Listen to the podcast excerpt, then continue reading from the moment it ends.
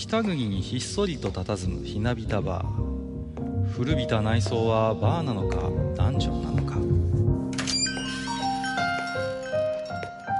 今宵も常連とマスターのよしな仕事が酒の魚だ。少しだけ耳を傾けてみませんか？愚者の宮殿の扉が開く。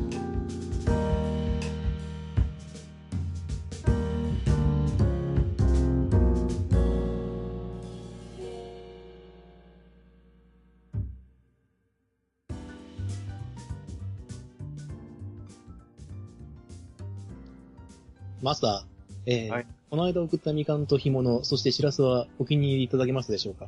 いやいや、ありがとうございました。大変ね、美味しくね、いただいてます。まあ、なんとかに上心じゃございませんけども、今日は、今日だけはあの、ブレードランナーの方を解禁させていただくわけにはいかませんかね。鼻薬嗅がされてるんじゃ仕方ないな。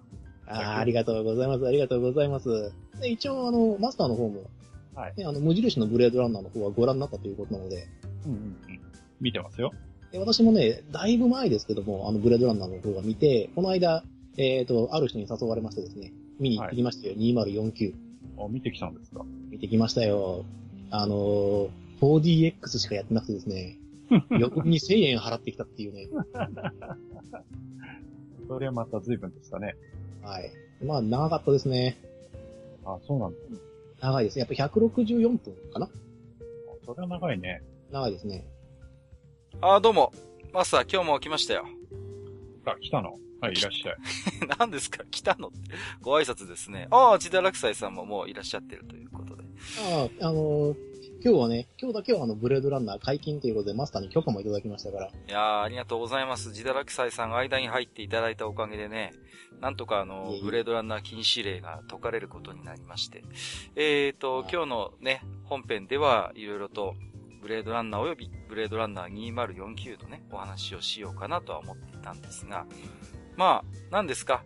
えーと、世間ではね、ちょうど、まあ、あの、こんな時にこの話題出すのもどうかと思いますけども、えー、ね、スターウォーズの最新作がね、えー、公開されているということで、ね、まあ、ちょうどそれに合わせて、フォースの覚醒も地上波でやってましたよね、この前ね。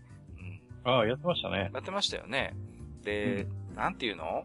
マスターもつぶやいてましたけど、あのーいつもね、こう、テレビで、まあ、今回もノーカットって歌ってやってましたけれども、やっぱりね、エンドロールをああいう風にしてしまうのってね、個人的にものすごくデリカシーがないと思ってるんですよ。いや、それはね、あの、まあ、ツイッターでつぶやいたことの繰り返しなんだけど、うん。スターウォーズシリーズって、うん。あの、最初ね、あの、こう、遠い昔の話ってうんいうテロップが出て、じゃーんって言ってあの、スターウォーズのロゴが出てきて、おなじみのね。うん。で、あの、ストーリーがこう、ダダダダっとこう流れてっていうとこから始まるじゃないですか。はいはい。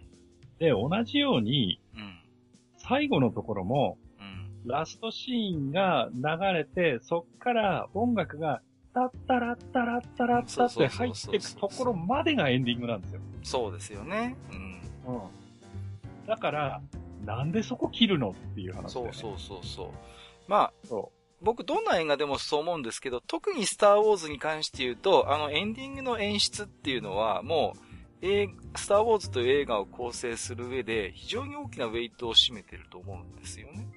うん。うん。だから、最後ね、まあいろいろ尺の都合もあるんでしょうし、いろいろわかるんだけども、あんなね、なんか隅っこの方でさ、もう何倍速かわかんないようなさ、もう感じでさ、ピピピピピって流してしまってさ、はい、とりあえずエンディングも流してますよ、みたいな、ほんと申し訳程度でしょ？文字通り。うん。うんあれはね、こう映画の余韻も減ったくれもないよな、っていうふうにいや思うんですだからね、やっぱりもう、今やね、あの、地上波で映画をやるべきじゃない。そうね。いや、今は本当にネットフリックスや Hulu や Amazon プライムビデオもそうですし、もうそういう、こう、ビデオオンデマンドがここまで普及してますからね。まあ、ああいう陳腐な演出に頼らなくても見ようと思えば見られるわけじゃないですか。うん。しっかりね、エンドロールまで含めて。うん。だからね、なんだろう。しかもあれですよ、うん BS、CS とかだったらさ、うんうんうん。あの、途中 CM も入んないですからね。そうそうそうそう、そうだよね。うん。だから、どこまであの、何ですか、金曜ロードショーみたいな、ああいう地デジの映画の枠でやることにどこまでの意味があるのかなっていうのは、ちょっと最近ね、特に思ったりしますよね。うん。まあね、それにしたって何ですか？えー、ジダラクサイさんもおっしゃってましたけどもね。ブレードランナー2049に関しては絶対に地上波ではやらないと思いますけどね。長さもそうですし。工業成績もあまりよろしくなかったそうでございますけれどもね。えーと、そんな今度でね、えーと、予告しておりましたように、本日はマスターの特別の許しも得ましてですね、えー、ジダラクサイさんをゲストにお迎えいたしまして、ブレードランナー2049及び、えー、オリジナルのブレードランナーについてあれこれとおしゃべりをしていきたいと思っております。本日もジダラクサイさん、そしてマスター、よろしくお願いいたします。よろしくお願いします。はい、よろしくお願いします。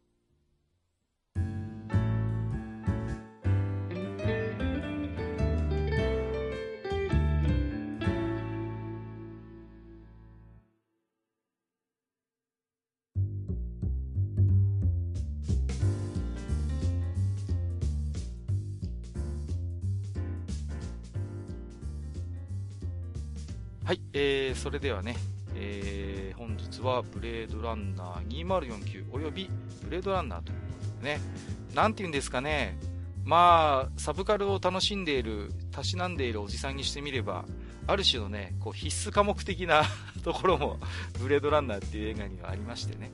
まあ、ポッドキャストでも散々いろんな方がね、語ってらっしゃるかなとは思うんですが、まあ、何ですか、ほぼ2049も、えー、ロードショーが終わってですね、うん。まあ、今後ね、ご覧になってない方も、まあ、レンタル DVD とかで、えー、ご覧になる機会もあるのかなと思うんですが、えー、はじめにお断りとしてですね、本日は、えーと、完全ネタバレありということで、えー、お話をさせていただきますので、えー、もし今後ご覧になる予定のある方、あるいはちょっと気になっている方で、え、ちょっとネタバレは困るなという方は、ちょっと今回の回は、え、ご覧になるまでですね、お聞きいただくのをお控えいただいた方がいいかなと思いますので、えー、初めにお断りとさせていただきますね。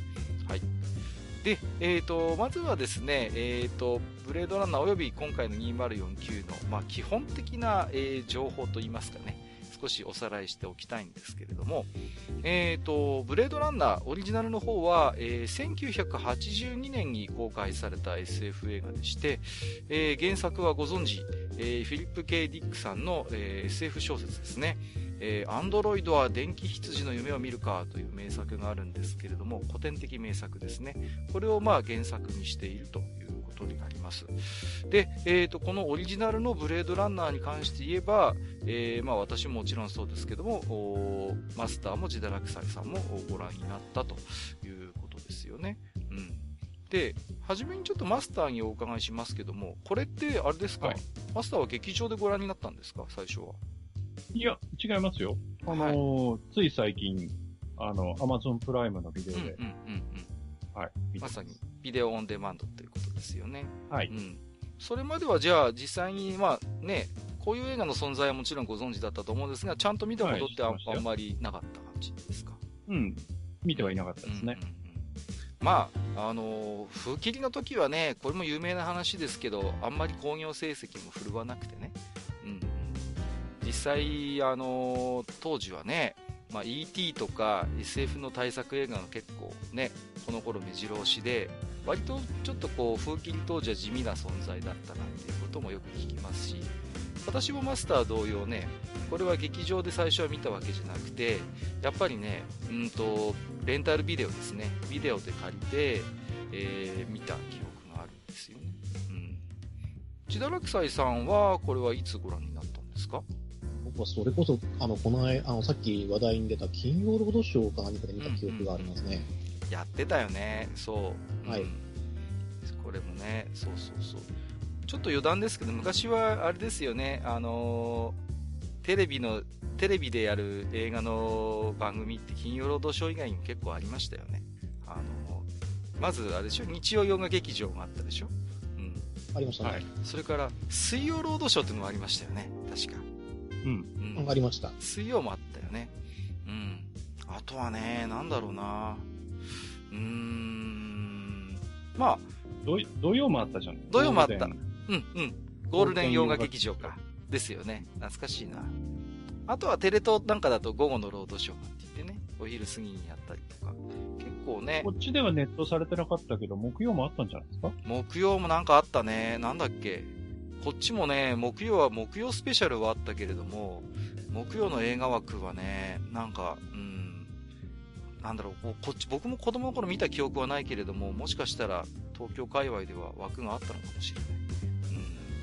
うん、まあね、いずれ割とそうやってね、テレビでこういう映画を見る機会っていうのもそれなりにあったから、まあ、自堕落斎さんはそちらでご覧になったうん。はい。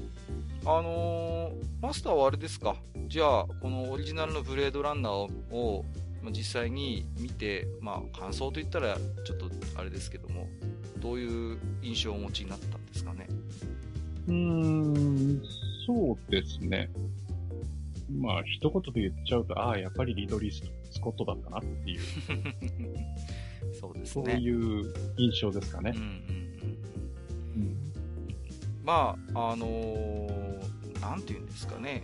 ある種の、こう、誤解を恐れずに言うと、ある種のこう、ハードボイルドの探偵ものみたいな要素もあったりするじゃないですか。うんこうまさに主人公のデッカードは、ね、えっ、と、ロス死刑ですか？の捜査官であるわけですし、まあ、ある種そのターゲットになるレプリカントたちを追いかけていくっていうストーリーだから、まあ、世界設定の妙とか、それこそね、そういう部分もあるんだけども、大筋のストーリーだけ追っかけていくと、割とこう、ハードボイルドものの、こう、探偵ものみたいなね、印象もあったりしますしね。うん。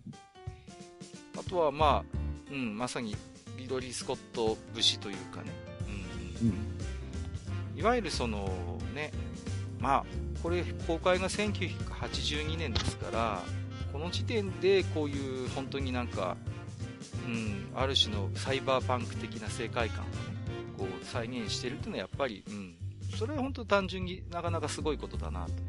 そういう印象もあるんですよ。うん。だから、なんて言うんですか？その、えっ、と、一つの、こう、時代とか、その、テンプレートを作ったっていう意味では、うん。あの、アイコンとしては非常に偉大なものなのかもしれないんですけど、はい。正直、お話は、うん。大したことない いや、うんですよね。だと思いますよ。うん。だから、なんていうのかな。うん。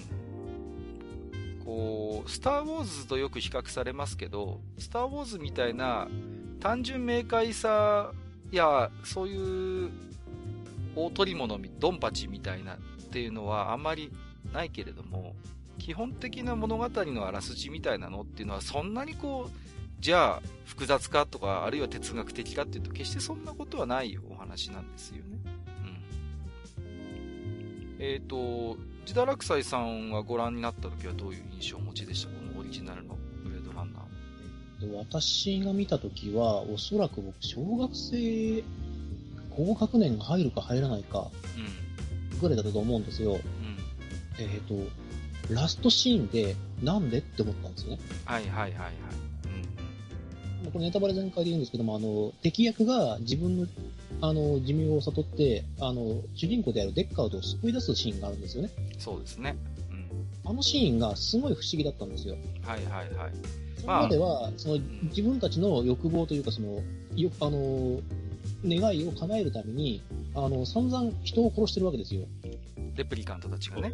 レプリカントとして。うん。で、最終的にはそれがもう絶対に叶いませんっていう宣告をされて、自暴自棄になって、えっ、と、望んでいたその、あの、博士を殺して、周りの人間も殺して、最後、デッカードと対峙するっていうシシーンだったじゃないですか。そうですね。うん。でそこでいきなりなんで救うのっていう。うんうん。っていうのが小学生の私には全く分からなくて、なんまあか後味の悪い映画だなっていうのはちょっと。セオリーで行くんだったらね、まあ結局、レプリカント、脱走したレプリカントたちっていうのは、まあ非常に身体能力が高くて優秀なんだけれども、一方で、ああいう人造人間っていうのは、あの、寿命が4年しかないんですよね。うん。うん。で、彼らはそれをなんとか伸ばしてもらおうっていうことで、レプリカントの開発者である博士と面会してね、なんとかお願いするんだけど、実はそれが技術的にはできないっていうことを知ってしまって、激高した彼らは博士を殺したりしてね、うん、うん、非常に自暴自棄になるわけじゃないですか。で、一方で、まあ、あのハリソン・フォードを扮するデッカードという、まあ、ブレードランナーは、そんな彼らを追いかけていって、で、最終的な対決になるんだけども、デッカードが最終的にピンチになってしまって、だけど、千田明斎さんの言うように、彼はレプリカント、敵であるはずのレプリカントがデッカードをある種助けるんだよね。うん。うん、あそこは非常にこう、なんていうのかな、物語のセオリーで言ったら、ね、ピンチが1点大逆転みたいな感じで、で、デッカードが最終的にレプリカントたちを抹殺して、めでたしめでたしみたいなのが、まあ、ある種のセオリーなんだけれども、そうはならなかったんですよね、だから、そのジダラキサイさんが子供の頃見て、なんでっていう印象を持ったっていうのは非常にそれは素直にわかりますよね。うん。で、一方でその非常に美しいレプリカントとしてレイチェルっていう存在がいるじゃないですか。はいはい。うん。で、その、レイチェルはレプリカントであって、で、まあ、ここはいろいろ議論のあるところでしょうけども、デッカードは一応レプリカントではないとされているじゃないですか。はい。あの、そうでないと、あの、続編が作れないので。そうそう。まあ、ここは実はね、2049に絡んでくるんだけれども。絡んでくる。うん、一応説としてはあったんですよね。そうそう、当時からね。実は、デッカードも実はレプリカントレプリカントではないかっていうね。そうそうそうそう。うん、うん。なんだけれども、まあ、そんな、レイチェルとデッカードは心の交流というか、非常にこう、心を通わせて、最終的にはまあ恋人関係みたいな形になって。で、レイチェル。そこがね、陳腐なんだよ。そこが陳腐なんだよ、この映画。いや、いや、わかるけどね。うん。結局そのレイチェルっていう存在が、うん、なんていうのかな、その、オリジナルのブレードランナーにとってそれがブレードランナーをたらしめてる要素でもあるし、逆に言うと、うーん、ブレードランナーの限界でもあるでもレイチェルがあれで、ああいう存在として出てこなかったら、本当にこの映画は、あの取り付く島がないというか、本当に一部のマニアだけのものになってたと僕は思うからね。いや、だからマスターの言うように、わかるようん。レイチェルっていう存在とレイチェルとデッカードの関係性みたいなものがある種この映画にとって、ちょっとうーんっていう要素なのはわかるんだけど。あの、必然性がないんだよ。はいはいはい。必然性がないっていうか、例えば、ターミネーターなんかの場合は、うん、ターミネーターなんかの場合はね、初代のですよ。うん、初代のターミネーターなんかは、あの、ターミネーターを追いかけてタイムトリップしてきた何て言いましたっけあの、えっ、ー、と、男の人と、うん、えー、それから追われてるサラ・コナーがいて、はいはい、で、えー、タイムスリップしてきた男の人の方はもう、えー、来る前からその写真を見せられて憧れを抱いて来てるわけですよ。うん、で、えーえーと、ターミネーターに追われて逃避行してるうちに、お互いの心を通わせて、うん、で、まあ、いろいろ秘密も抱えたまま、それでもこう、情を通じるっていう、そこまで行くんだけど、うん、ブレードランナーってそういう積み重ねがないうちに、うん、いきなり愛してるって言ってみろみたいなことを言って、うん、こう、なんかそういう中になってしまうから、まあ、なんだそりゃってなるんですよ、ね、そこはね、あえてこう、好意的に解釈するならば、レイチェルもまた限られた寿命を生きるレプリカントであるわけじゃないですか。うん、時間がないんですよね。で、そういう、いわゆる生身の人間のように、ある種のその、ある程度のスパンの時間でもって、その、経験を経てね、心を通わせて、で、最終的にそう、お互い思い合う仲になるっていう過程を、やっぱり、なんていうのかな、時間をかけて経ていくっていう余裕がないとも解釈できるじゃないですか。だけど、だけど、そこに時間をかけてないがために、うん、その、レイチェルのあの感情っていうのは、うん、レプリカントの機能に見えちゃう。うん。でも実際機能かもしれないですよね、それはね。うん。だから、その人間、なんて人間サイドっていうか、人間としての恋愛模様として見たときには、マスターの言うように、何の積み重ねもないし、非常に唐突感が否めないんだけれども、その、ある種、突飛な風にも見える彼女の行動原理というのが逆にそのレプリカントであるがゆえのっていうね、非常にこっち見る側の都合のいい解釈かもしれないけれど、そういう見方もできないことはないかなとは思っただから、なんていうかその、うん、まあ見る側に解釈する余地を残したって言えばかっこいいけど、うん、そう言えばかっこいいですけど、うん、ぶん投げなんですよ。まあ、ただその、まあ、マスター2049ご覧になってないからあれですけど、そのレイチェルとデッカードの関係性のそのぶん投げっぷりがある種2049のストーリーの動機づけになってるんでね。そう考えると。それは続編作るのにそこを拾わなきゃいけないからでしょ。逆に言うと、だからリドリー・スコットの中でもそこは消化不良だったのかもしれない。そのオリジナルの物語の中で。うん。決してだってそんな深く掘り下げてないからね。ブレードランナーの中でも。じゃあデッカードとレイチェルのその辺の心のありようであったりとか、最終的にレイチェルを連れて、あのー、駆け落ちじゃないけど、二人で脱走するじゃないですか。はい、それにしたって、いまいちデッカードの動機がよくわからないしね。うん、そうそうそう。うん。で、その後どうなるのかっていうのもよく見えないじゃないですか。うん。ね。だから、うん。まあ、その辺の未解決感を、まあ、があるからこそ2049なんですけど。ね。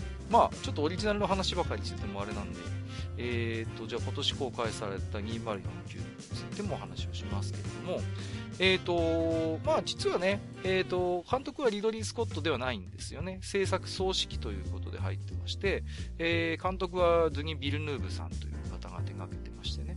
うん。で、えーと、ブレ、オリジナルのブレードランナーの世界観2019年なんですよね、設定が。ですから2049っていうことなんで、ちょうどそれから30年後ということになってるんですけれども、うんうん。まあ、えっ、ー、と、今日はね、ネタバレあれなありなんで、いろいろお話をしますけれども、なんていうのかな？実際その以前のレプリカントっていうのはもう寿命が設定されてたんで、すっかりなくなってしまってるんだけれども、まあ新たにですね、えっ、ー、と、寿命を設定していない、えー、新たなレプリカントみたいなのがこう、いてね、うん、で、ただ、やっぱりこう、そういう非常に人間に似せて作ってあるがゆえにですね、ある種の人間とのその対立みたいなものも、こう、裏の方ではね、起こっていて、で、その、なかなか言うことを聞かない、えっ、ー、と、レプリカント、旧型のね、レプリカントは危険であるということで、まあ、そういう旧型レプリカントを、まあ、抹殺するような、やっぱブレードランナーとして今回の主人公である、えー、K というキャラクターが出てくると。で、ただこの K というのはデッカートと違って、はっきりレプリカントなんだよね。レプリカントとしてのブレードランナーなんですよ。うん。で、ヒロイン格で、えっ、ー、と、ジョイっていうね、あの、ホログラムでできた恋人と過ごしているっていうね、ことで。いやでもね、ジダラクサイさん、このジョイは本当に魅力的だと思いませんでした？見てる中で。これね、見てて思って、その、ハードルを上げられたからかもしれないですけど、うん、あの、まあ、あの、これから後々こう、いろいろとこう、K の話し相手になってくれるじゃないですか。ジョイがね。うん。ジョイは。で、やるんですけども、都合良すぎねえかなっていうのは。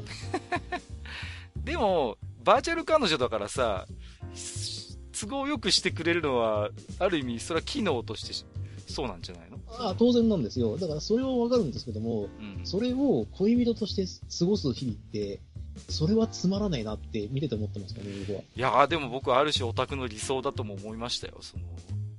あんだけ。そんなに都合のいいだけの人間に囲まれて過ごすのはちょっと僕にとっては苦痛ですね。ああ、いやでもね、僕、一定数いると思うんだよね。ジョイみたいな仮想彼女で僕いいやみたいに思う人って、非常に容姿も魅力的だし、まあ、すごい支えてくれるじゃないですか、いろいろ、こう、精神的にも、K のことを。はい、うん。非常に理想化されたヒロインとして存在するんだよね。まあ、存在してないんだけど存在するんだよね。存在はしてますね。ただ、あの、プログラムに依存するって危険すぎねえかなってちょっと思うんですよ、僕は。まあ、確かにね。うんはい。で、あの、彼女自身は別に主張するわけでもないので、ただ肯定するだけですよね。まあ、行動を。そうね、励ましたり、肯定することはあっても、頭から否定することは確かになかったよね。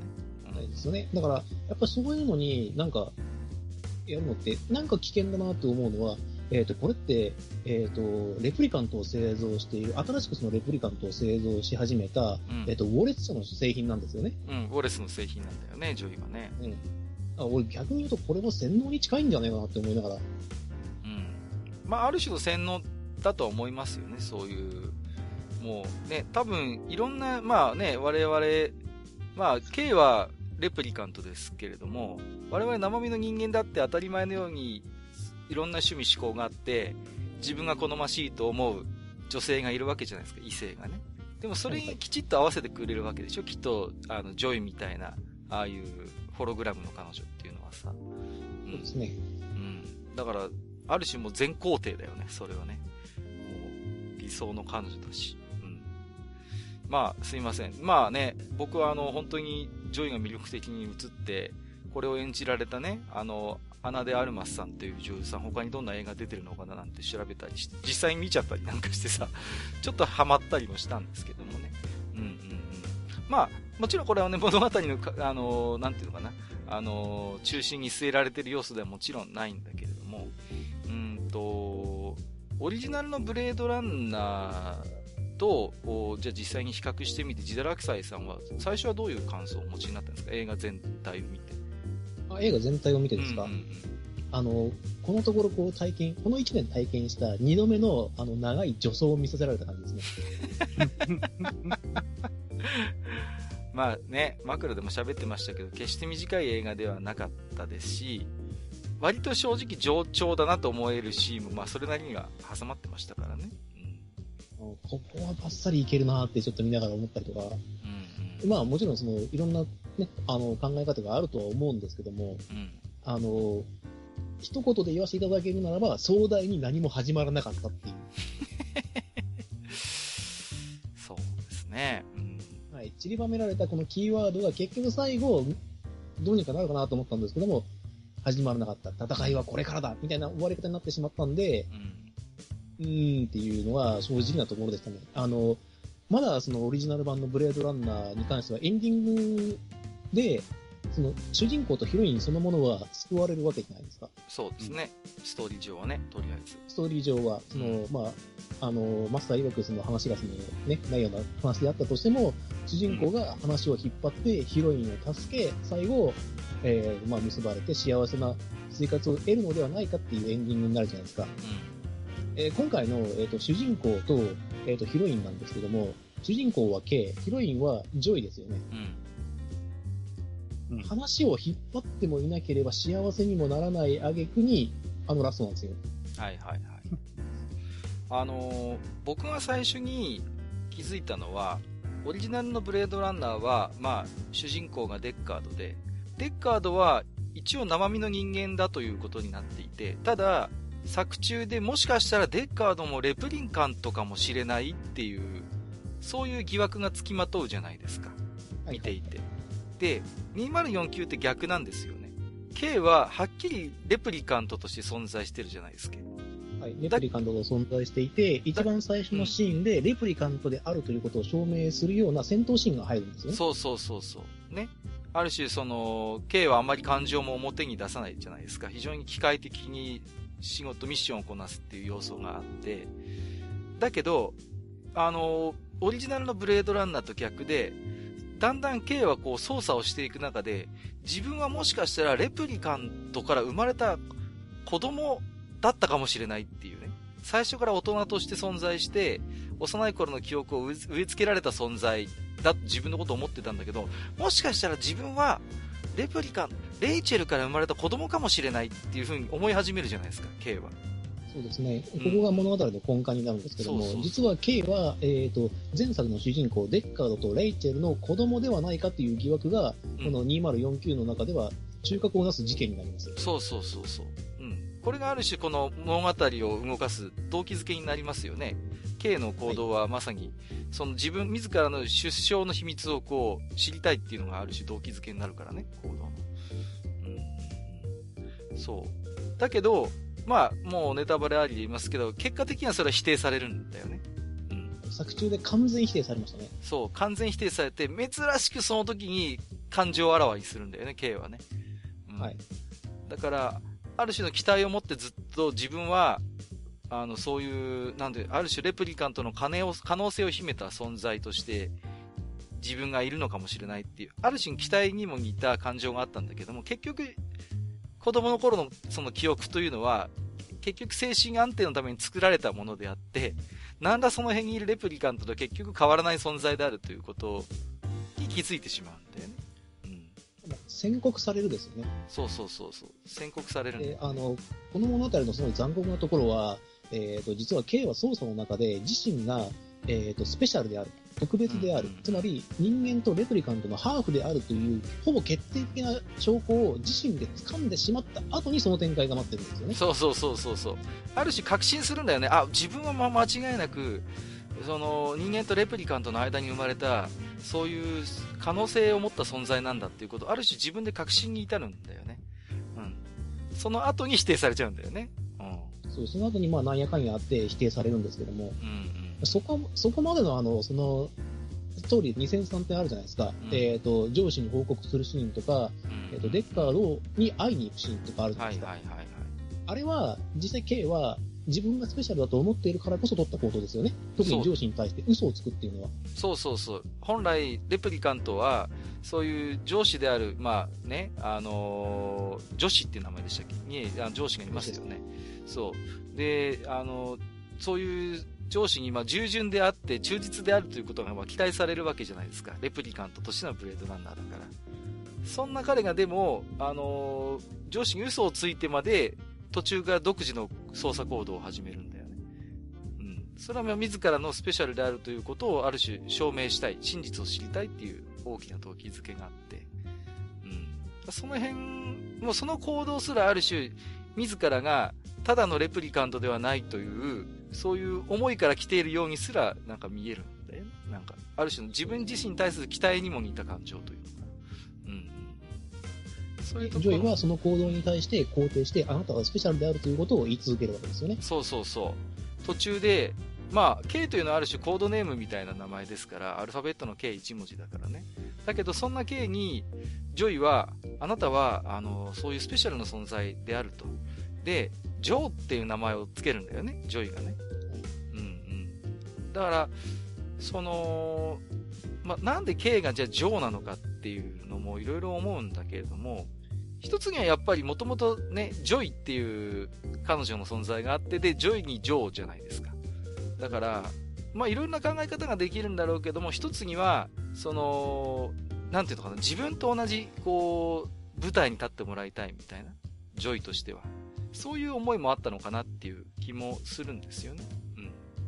なんかね、その、だから非常に示唆的ですよね。その、ジョイが、ホログラムの彼女が、まあ、最初、ジダラクサイさんがおっしゃったように、ある種その自分の期待通りのこう、思いっていうか、行動してくれる理想の彼女としているわけですよね。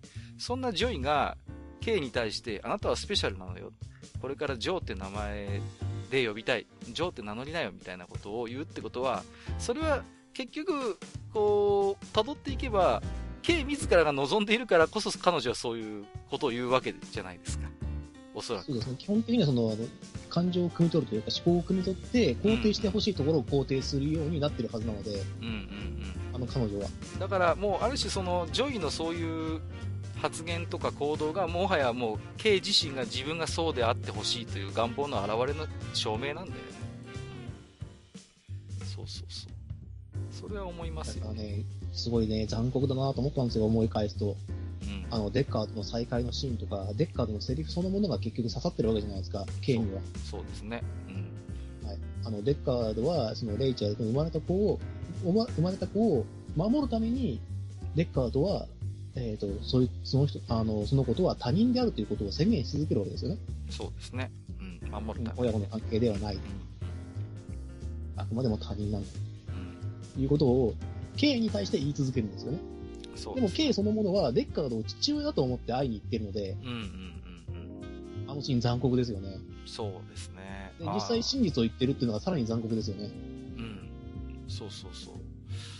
だから、なんとも言えない、こう、ね、K とデッカードの間には、こう、縁も言われぬ感情がやっぱりお互いに渦巻いていて、うん。で、それをこう、どう表現していいのかっていうのを、K も非常にそう、なんていうのかな。やっぱりレプリカントとして非常にこう、感情的には不器用な部分があってね。うん。なかなかこう、お互いに確信について話さないじゃないですか。こう、二人が相ま見えた時に。その辺のこう、なんかこう、歯がゆさみたいなのも感じるし、あとはデッカードの2049でのセリフで非常に僕が印象的だったのは、人間がある種その、いい関係でいるためには他人でいた方がいいんだっていうね。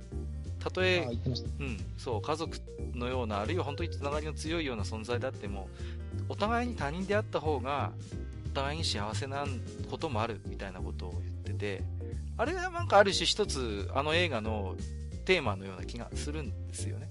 こう、たとえ家族であったり、あるいはね、親子であれば非常に強いつながりというのは、まあ当然のように期待されるんだけれども、状況によってはね、お互い他人として振る舞った方がお互いにとって幸せなことってやっぱあるよなっていうね。うん。これは決してその、なんていうのかな、ブレードランナーの世界観の刑事上学的な部分だけではなくてね、実際の我々にしてみてもですよ。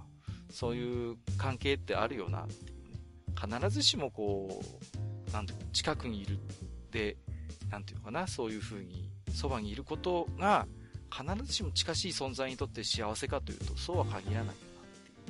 そういうこともちょっと思ったりするんですよね。うん。まあ、なんていうのかな、うーん、まあ、ちょっとね、今日はスター・ウォーズの話も枕ではしましたけれども、うーん、ある種やっぱりそういうブレードランナーの、なんかな、持っているテーマ的な部分っていうのは、うん、なんかね、やっぱりこう、少なくともスター・ウォーズと比べると、やっぱり色々とそういう、こう、社会的なテーマ性みたいなのは帯びてる気がするんですよね。うん。だから、そういうところにやっぱり僕みたいなめんどくさい人間はやっぱり惹かれてきたんだろうなとは思うんですよ。で、うーん、なんていうのかな。まあ今年は SF の当たり年って言われててね、まあエイリアンもありましたし、まあスターウォーズも今ね、ちょうど公開されましたけども、こういうタイミングでブレードランナーも最新作が出てきて、うーん、なんていうのかな、SF イコールスターウォーズ的なものみたいな、そういう、こう、文脈で話をする人を見たり聞いたりすると、僕はなんかやっぱり未だに抵抗がちょっとあるんですよね。うんっていうのは、やっぱりこう僕はもともと結構 SF が好きで、あの、まあ、映画というよりはもともといっぱい本読んでた方の口の人間なんで、SF ってある種のこう、思考実験的なジャンルでもあると思うんですよね。こう、なんていうのかな、こう、ある種の口頭向けな話ではあるんだけども、SF というジャンルであるからにして、一応のそう理論的な裏付けであったり、将来、未来ね、そういう世界に我々の生きる世界がなってるかもしれないっていうある種のそのリアリティがある程度担保されるじゃないですか。SF の世界ってね。うんうんうん。そういう中で、なんていうのかな、ファンタジーとして、全然自分たちと関係ないよじゃなくて、ある種の可能性として、その、仮想課題、あるいは想定問答みたいなものが物語でできるのが SF の面白いところだと思うんですよ。だから、例えば、まあ、マスターにも聞いてもらいたいんだけれども、あの、いわゆるレプリカントっていう存在がね、まあ、人間に奉仕するための存在として作り出されるんだけども、わざわざ人間に似せる理由はどこにあるのかなってことをちょっと思ったりもするわけですよね。もう、なんかこう、メリットも大きいけどデメリットもいっぱいあるじゃないですか。見た目でレプリカントが人間かっていうのは少なくともブレードランナーの世界ではすぐには区別がつかないじゃないですか。もしかしたら自分の隣にいる人間がレプリカントかもしれないみたいなことが起こり得る世界でしょ？ブレードランナーの世界っていうのはさ。はいはい。うん。なんでこうレプリカントは人間にああやってそこまで似せて作ったんだろうっていう。そこの要請が人間にあったんだろうけれども、いわゆるロボットらしいロボットにしなかったのはなんでかなっていうことを思ったりもするんですよね。うん。まあ技術的にそういう形でしかできないって言われたらそれまでなんだけど、その辺マスターどう思います？いや、でも、こう、なんていうかこう、身も蓋もないことを言うと、そうじゃないと話が進まないから、ですよね。そうそうそう。うん。うん。それはその通りだと思うんですよ。まあ、うん、結局レプリカントは一見人間とは区別がつかない人造人間としているからこそブレードランナーの世界とかストーリーが成り立つわけですよね。うん。うん。だから、なんていうのかな。うーんと、それってでも、うーん、なんていうの？あのー、じゃあなんでそうしたのかなってことを考えたりしませんでした？マスター。うん、いや、だから、うん。その辺もね、だから、あの、一般に一般に流通して、流通っていうか、まあ、流通でいいか。流通しているレプリカントは、一発で見分けがつくと。うんうんうん。例えば、なんか額になんか刻印があるとかね。はいはい。なんでもいいんですよ。うん。なんか、こう、目の色が違うとかね。うん。なんでもいいんですよ。なんだけど、その、闇で流通しているレプリカントがいて、そい、そいつたちは人間と全く見分けがつかないっていうんだったらまだ分かったんですよ、話が。はいはいはい。だけど、レプリカントすべてが人間と区別がつかないっていうのが、うん、そりゃご都合主義が過ぎるだろうって俺は思ったんですよ、ね、でも実際どうだろうね。レプリカントって、はっきりこう見分けがつく世界だとしてですよ。それって我々人間にとってみれば、もしかしたら人間と区別がつかないレプリカントである世界以上に、レプリカントに対してものすごく恐怖を覚えるかもしれないですよ。うん、いや、だから。から人間と同じようなことができるわけじゃないですか。で、そうそうある種。だから、だからこそ、ねうん、だからこそ、その、何？あの、人間はレプリカントを恐れてるわけじゃないですか。そうだね。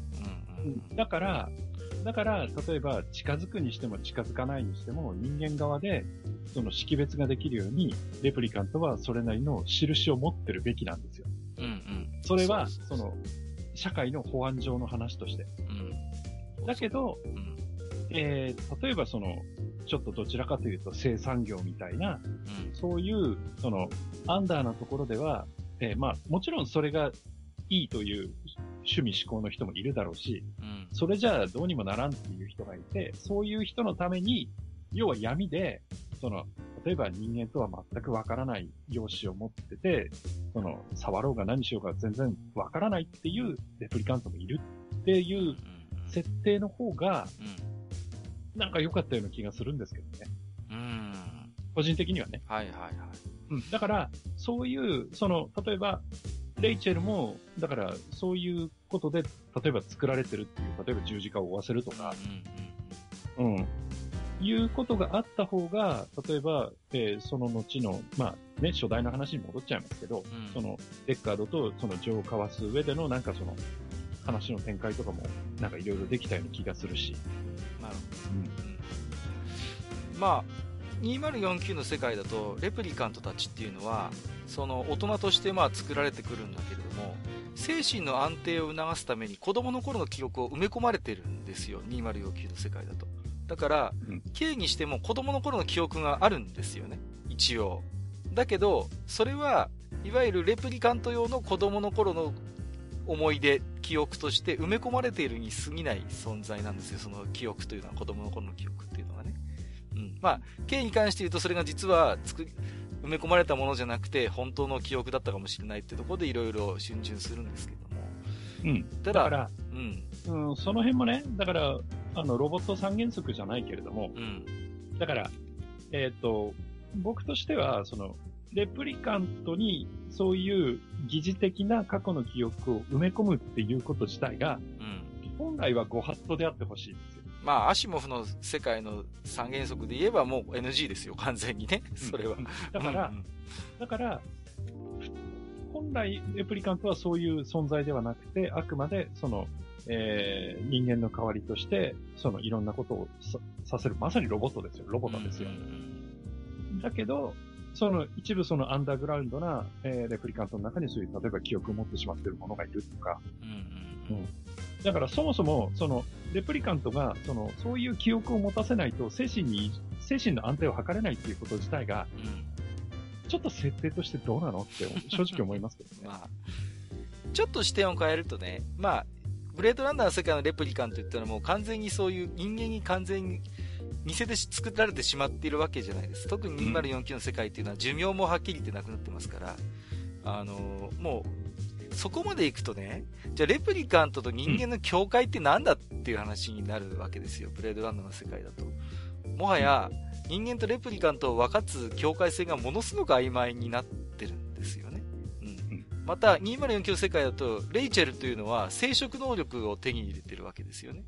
子供を産むことすらできるレプリカントとしていたわけです。そうすると、果たして生殖能力まで手に入れたレプリカントはレプリカントって言えるのかっていう疑問も出てくるわけですよね。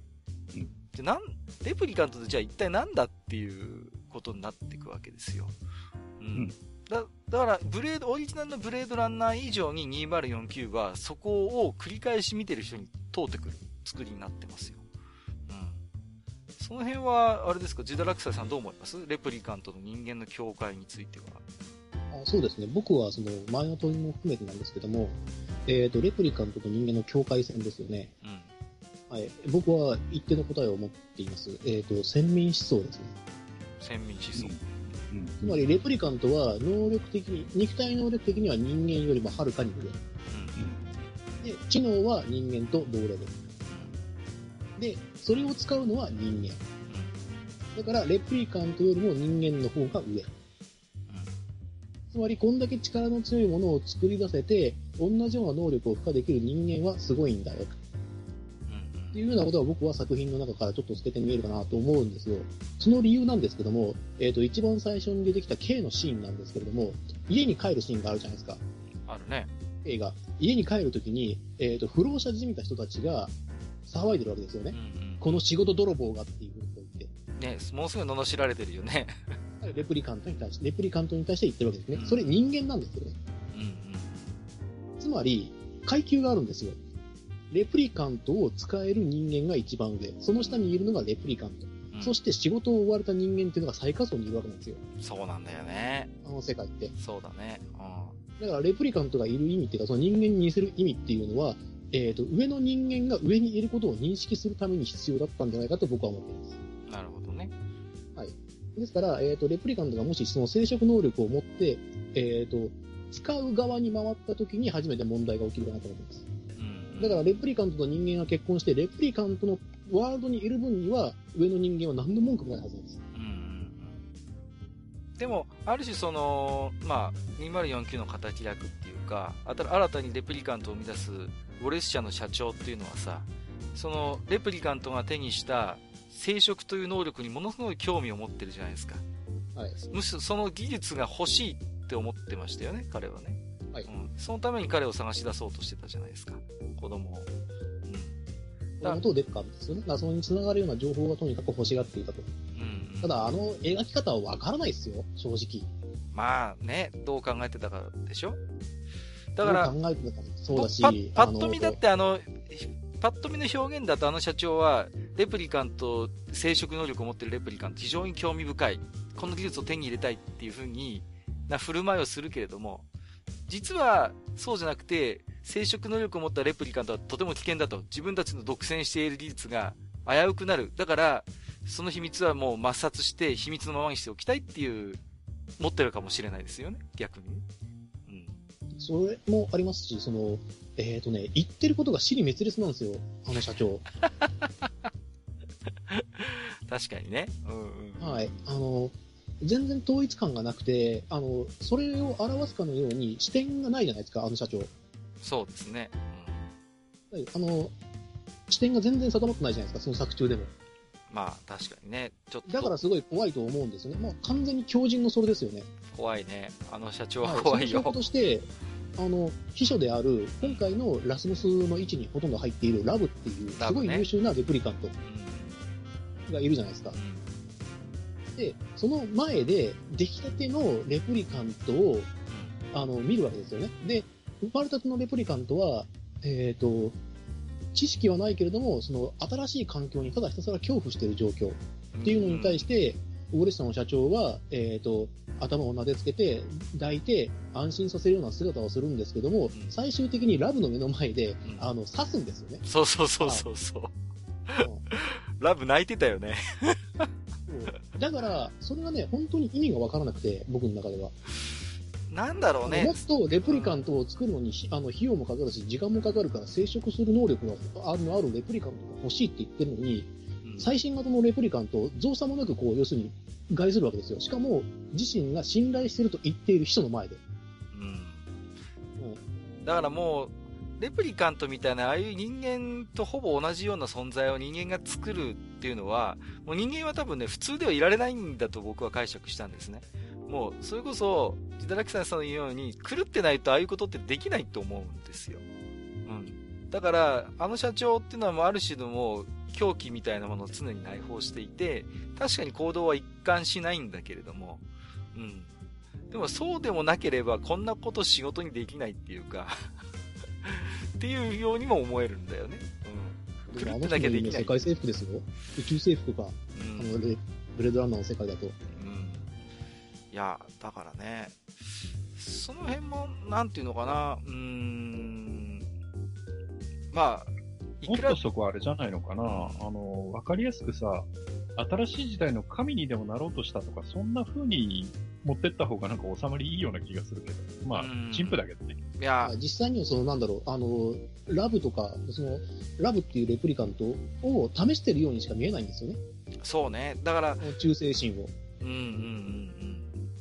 それは、だって、ラブは非常に理知的で冷徹なレプリカントですけど、明らかに動揺してたもんね、あのシーンだとね。うん、あのシーン動揺しますし、あの後に言ったセリフが、えっ、ー、と、我が最愛の天使でしたっけ？そうそうそうそうそう。そんな感じのこと言ってるんですよね。何を言ってるんだ、お前はっていう。いやー、ね。でも、非常にでもなんていう、最終的にラブと K は、まあ、あのー対決するじゃないですか。物語のクライマックスで。はい。あれはもう、ある種、そのブレードランナー2049の、もう宿命づけられた対決ですよね、もう最終的には。レプリカントであるということをお互い自覚的なんだけれども、そこに至るまでの道が全然違うじゃないですか。K にしてもラブにしても。その、ラブっていうのは、もしかしたら、まあ、あの、強靭めいた社長の秘書をやっていく中で、レプリカントとは何か、どう、何を期待されているのかということを、まあ、彼女なりにいろいろ問い続けてきたのかもしれないけれども、基本的には大きな行動としての、その、なんていうのかな、逸脱はないじゃないですか。ないですね。うん。一方で K っていうのは、自分が実はデッカートとレイチェルの間にできた子供かもしれないっていう疑問を持ちつつ、上司に嘘をついてまで、そういう自分の思いを確かめるべく行動をするじゃないですか。ただ、結果的に自分も作られたただのスペシャルではないレプリカントであるということを最終的には自覚するじゃないですか。だけどその過程の中でデカードとの交流もあって、いろんな思いがあってね、そこに。で、最終的にはそのデッカードを救う、救わないっていうギリギリのところでラブと対決して、まあ、致命傷を受けながらも生き延びるっていうね、のがまあこの2049のお話のクライマックスなんだけれども、まあ、そのレプリカントとレプリカントの戦いなんだよね、最後は。だから、人間対レプリカントになってないっていうのはこの2049の救いのないところというか、最終的にレプリカント同士の殺し合いが物語のクライマックスになってるんだよね。そこもなんかある種示唆的かなと思う。この2049の。人間不在の世界なんだよ、最終的なその戦いが。実際にはね、まだあの、えっ、ー、と、その場に、あの、ウォーレス社の社長がいれば、まだ、なんとなくこう、格好がつくんですけど、いないからね。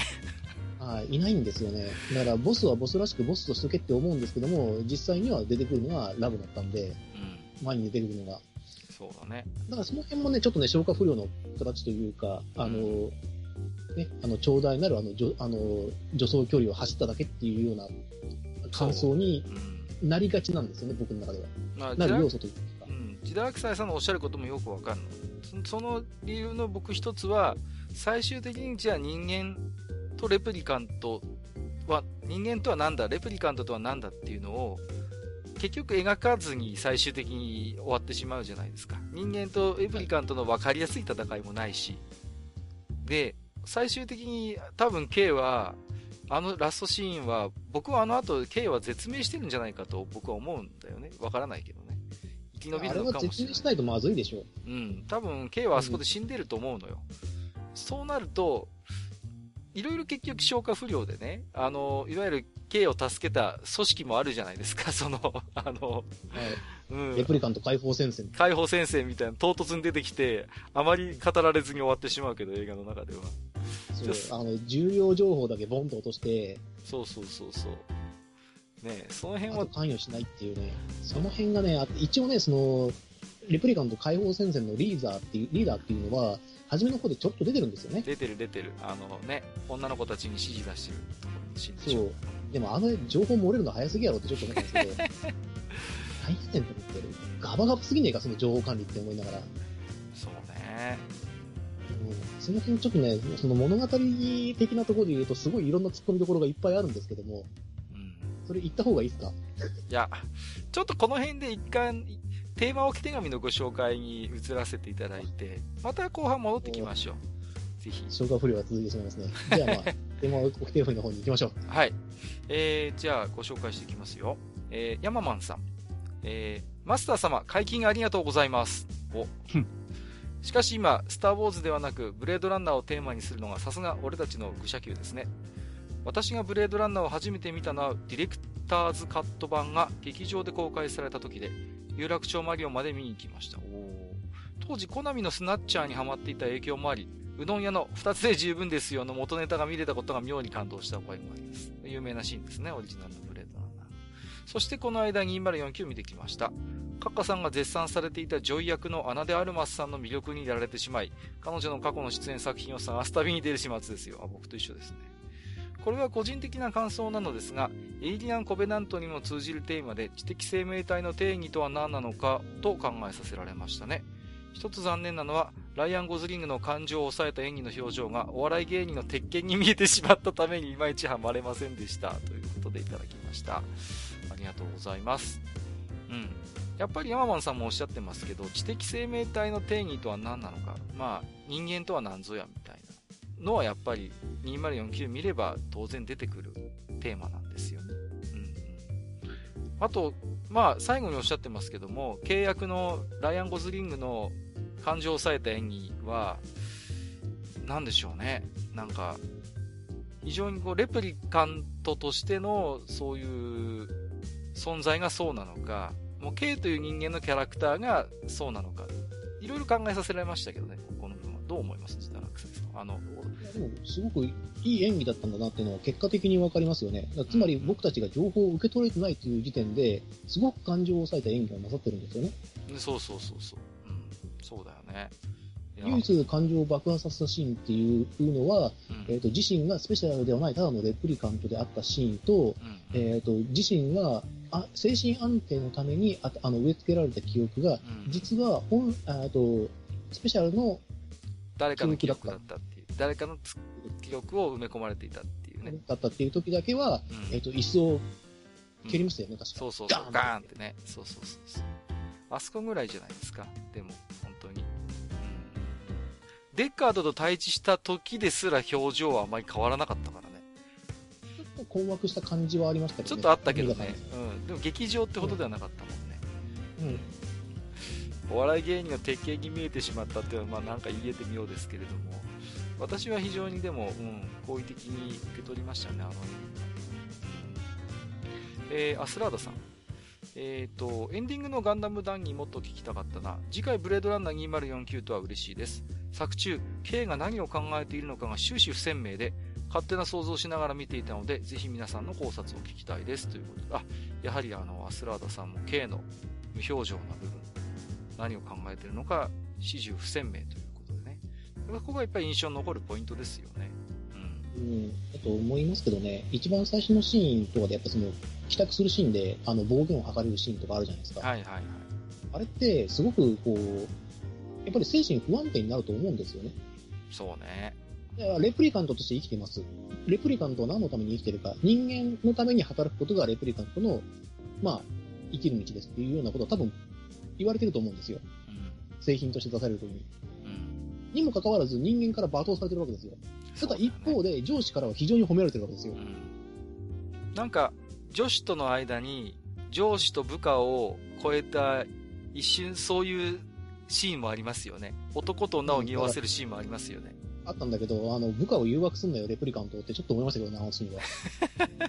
何を考えてんだ、お前はっていう。いやでもお前の倫理観もガバガバじゃねえかよ。お前が言うなよ、その、あの、なんだろう、レプリカントが妊娠するという現実を世界に公表するわけにはいかないなんていうことをなんか、とどまってますけど、お前がやってることも大して変わんねえじゃねえかってちょっと思いますけどね、あの時は。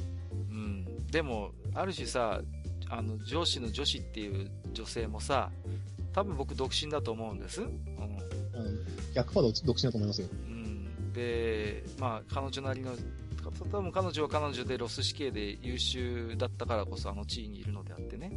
ある種女を捨てて仕事をしてきたんだと思うんですよ。彼女の来歴を想像する。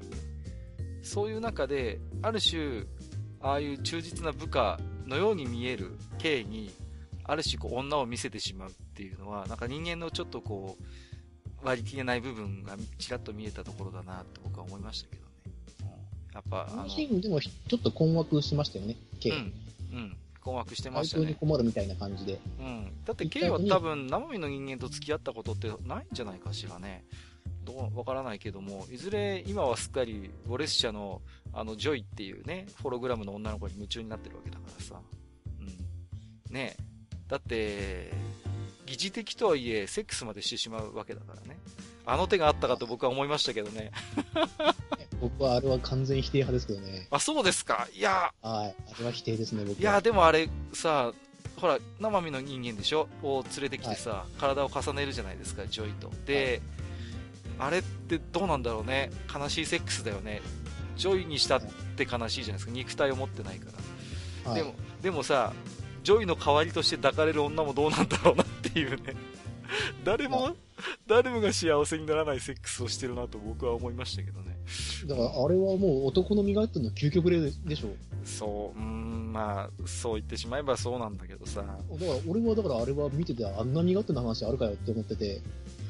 そうね。でも、終わった後にこう、ある種の人間の女の子の捨て台詞を吐いてさ、あんたって大したことないわね、みたいなこと言っててさ、あの辺が人間だよなっていう、なんか、あれは人間の所作だと思いますし、うん、その後にジョあのジョイも、あなたの役目が終わったんだから早く帰ってっていう。そうそうそうそうそう。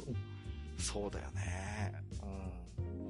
うん。だから、2049、オリジナルのブレードランナー以上にちょっと悲しかったですね。レイチェルはレプリカントだけど肉体を持ってるじゃないですか。はい。だから精神と肉体が同一なんですよ。そうそうそう。ところが、ジョイっていうのは肉体を持たない存在だから、はい、それが何とも言えず悲しいですね、その、うん。だから、K はそういう意味で言えば本当に救われねえなっていうね。だから、まあ非常に自覚的に、ジョイを手元に置いて可愛がるんだけれども、うん、でもね、ああいう事件がなければ、ああやって人間の女性を代わりにして重ね合わせて性行為をするっていうあれもある種、K がすさんでたからね。そういう風になったんだろうけどさ。うん。なんかいろいろ思うところがありましたね。私なんか仕事柄いろいろ思いましたね。あのシーンはね。はぁと思って。えーと、まだお手紙いただいてますよ。ダイヤモンドキックさん。えー、お初ですかね。ありがとうございます。2049、私は4号派ですよ。とんでもないお金をかけた映画が相当人を選ぶ内容で、しかも盛大にこけるという振り幅が映画には必要だと思います。これはでも真理だよな。普通にみんなが面白くて高水準の映画はディズニーにお任せしておけばいいんですっていうことでいただいております。ありがとうございます。この意見には大賛成ですね。ディズニーといえばさ、最近ニュースで20世紀フォックスをなんかとんでもない額で買収したっていうことでね。もういよいよもってアメリカの映画コンテンツをですね、もうディズニーにこう、席巻されつつあるということで。ね。なんかあのー、マスターもちょっとつぶやいてましたけど、あの、20世紀フォックスって言うと、あの、オープニングが非常に特徴的じゃないですか。ダンダン、ダンダン、ダラララララダンダンっていうあの、てってれでー、てってってってってってってってってってってってあれが、なんか、いろんな噂があるんですけど、ディズニー資本に入ったらあれ潰す、なくすんじゃないかみたいな声もあるようなんですよね。そういう噂も。もう、あれをやめちゃえっていう。うん。まあ。相当ですよね。ディズニー。そんなに自分の色に染めたいかなって思いますけどね。アメリカの、アメリカのコンテンツ産業ってそういう思想にならないんですよ。その、あのー、いろんな映画会社がそれぞれに歯を競っているのが望ましい状況だっていう考え方になってないんですよ、彼らはきっと。もう、俺たちの方がもっとよく作れる。もっといいものを提供できる。もっと稼げる。だから俺たちの傘下に入れっていう世界でやってるんじゃないですか。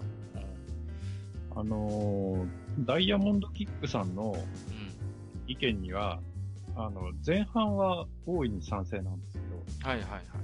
ディズニーの映画がみん、普通にみんなが面白くて高水準かっていうと、絶対そんなことない。そうですか？割と平均点高くないですか？そんなことないかなあのー、アトランティスの話をしますか？そうね。あったね、そんなものもね。うん。まあ、なんて言うんですかね。うん。まあ、ブレードランナーはちなみにディズニーじゃないですからね。えっ、ー、と、あれはワーナーブラザーズだったかな？確か。うん。どこだっけな？うん。いずれディズニーではなかったですよね。うん。うん。ワーナーとコロンビアだね。うん。ワーナー、もうなんか本当に、あれだね。もうちょっと余談ですけど、大変になってきましたね。ワーナーブラザーズは もう、どうすんだろう。アメコミの世界は、もう、DC がワーナーなんだよね。だけど、もう何ですか？ほぼ、それ以外みんなディズニーに持っていかれたじゃないですか、もうこれで。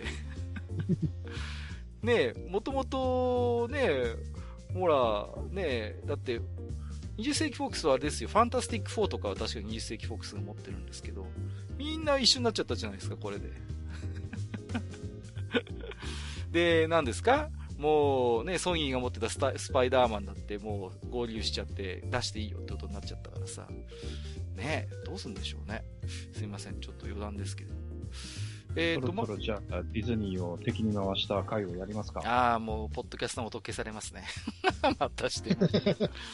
えっと、テーマの置き手紙で、えっ、ー、と、最後に、引退老男主モロスさんから長文でいただいておりますので、これをちょっとね、皆さんにも少しコメントをいただきながら読んでいきたいと思いますよ。いつも本当に楽しい配信ありがとうございます。まさかの2049回と書くと一瞬ものすごい回数なのかと思ってしまいますね。一体何年後の予告を聞き、トラック車中で小躍りをしました。そして本当にいい映画体験をした今作2049のことを誰かと共有したい一心で、難しい言葉を恥ずかしげもなく使った自分の感想の走り書きを最低限度の可読状態にして置き手紙の後ろにつけるという愚行を思いついてしまったのです。というのは今回、配偶者を置いて1人だけでこの映画を見に行ったこと、そして友人たちとこの映画のについての温度差あったりと異常に溜まってしまった熱エネルギーの放出先に困っていたことから大変迷惑だとは思いましたがこれ幸いと孫うことなき長文乱文を送りつける蛮行に至った次第ですえーと、もしお話を盛り上げるネタとして引っかかった箇所がわずかでもありましたら、適当に抜粋や流用していただけると幸いです。ネタバレ気味なので100%ノータッチでももちろん OK ですよ。全部読みます。えー、後になってから思ったのですが、愚者道書店として古典 SF、アンドロイドは電気羊の夢を見るかの方は使えば2049ネタも出せるし、アレルギー持ちのマスターもお話ができるし、未読のリスナーさんにもプラスの面があるし、いいことずくめなのでは、などと考えてしまいました。えー、やってしまいました。2049。えー、愚者級的な2049の必見ポイントが一つ。えー、プレステ1当時から究極の運転コントローラーであるとされながらも、いつの間にか忘れ去られたネジコン、かっこどう見てもネジコンにしか見えない入力デバイスが作中登場します。あったね。もしかしたらソニーさんがネジコン復活を考えている兆しかも。うん。確かに。ソニーのロゴも出てくるし。えっと、2049の感想の走り書きですということで、ちょっと長いですが読ませていただきますよ。今作2049は前作を構成したアイコン的なあれこれを主にファンならばそれとわかるアトリビュートとして用いた一種の象徴劇に仕立てて続編であると同時に鈍化をさせた作品なのだと感じました。例えばわい雑な街に降る三世の前作のある種のエネルギッシュさに対して本作2049の静かに降りしきる雪は原作であった電気羊のどん詰まり感だったり、今の現代そのものの停滞感を象徴しているみたいな感じです。組織や人物の存在もおそらく意識的に、えー、象徴して、ん？しなんだこれ、捨てるに像って書いて何て読むんだこれは。すいません、語彙力がなくて。えー、写像して描かれているので、リズムだけで見ている人だと、それっておかしくない？と感じる部分が結構あると思います。過去、口頭報告を鵜呑みにする上司や、世界を支配する企業なのに、秘書、兼営業と社長、あと受付の3人しかいないなところなど、確かにね。前作の映像解析シーンからのモチーフだと思うのですが、K とドローンの検査機械、ラブと援護射撃装置、ボスと部下、人間とレプリカント、言葉によって指示する、される主従関係の相似系の必要な反復というのも目につく要素でした。これね。うん。また、まさにリック的な足元の不確かさをもたらしているのは記憶力イコール編集可能な映像という要素。そこからの、えー、っと、普遍で、えー、編集可能な映像イコール映画そのものだと考えると、えー、前作のある人物の登場シーンが本当に寸分たがわず前作そのままの姿で、これでどうやと問われるところには、うるさ型としての前作ファンに向けたメタフィクショナルなメッセージ性がガツンと盛り込まれていると思います。レイチェルですね。えー、主人公 K の人物像について、えーと、ピーターと狼のピーターのモチーフを電脳嫁ジョイさん端末の着信音にしたのが K 自身のチョイスだったのかは分かりませんが一見超人的な身体能力を備えている彼が実は感情の表し方すら分からない幼い魂の持ち主だということを端的に示すものだったと思います。なるほど。緊迫した場面で場違いにのんびりした旋律が流れたのが妙に印象的だったので自分着信音も思わずこれに変えました。これ時代草さん分かります？これ。これ、いや、覚えてるんですけど、音は覚えてないですね。なんか、すごい間延びした、こう、音が流れたなっていうのは覚えてるんですけど。まあ、クラシックの曲なんですけどね。そうですね。あ、思い出した、思い出した。うんうん。そうそうそう。えー、メディアが供するわずかな楽しみを糧に淡々と日々仕事を仕事としてこなして生きている姿。そして捜査を進めるにつれて徐々に現れてくる真実に戸惑い。もしかしたら自分がヒーローで主人公かもみたいな中二的な期待感を膨らませていく姿も同じような思いをくすぶらせながらおっさんになってしまった私にとって共感を禁じませんでした、えー、自身にまつわる全ての虚像が歯に取られていったその先で最後の最後に自分の意思で決然と選び取った行動は自分のためでも増して世界の数勢のためですらなく、一人の身近な他者のためにできる些細な良きことだった。この選択に関しては、前作のクライマックスでロイ・バッティが取った行動との類比として見ることができればとても納得ができるのではと思います。なるほど。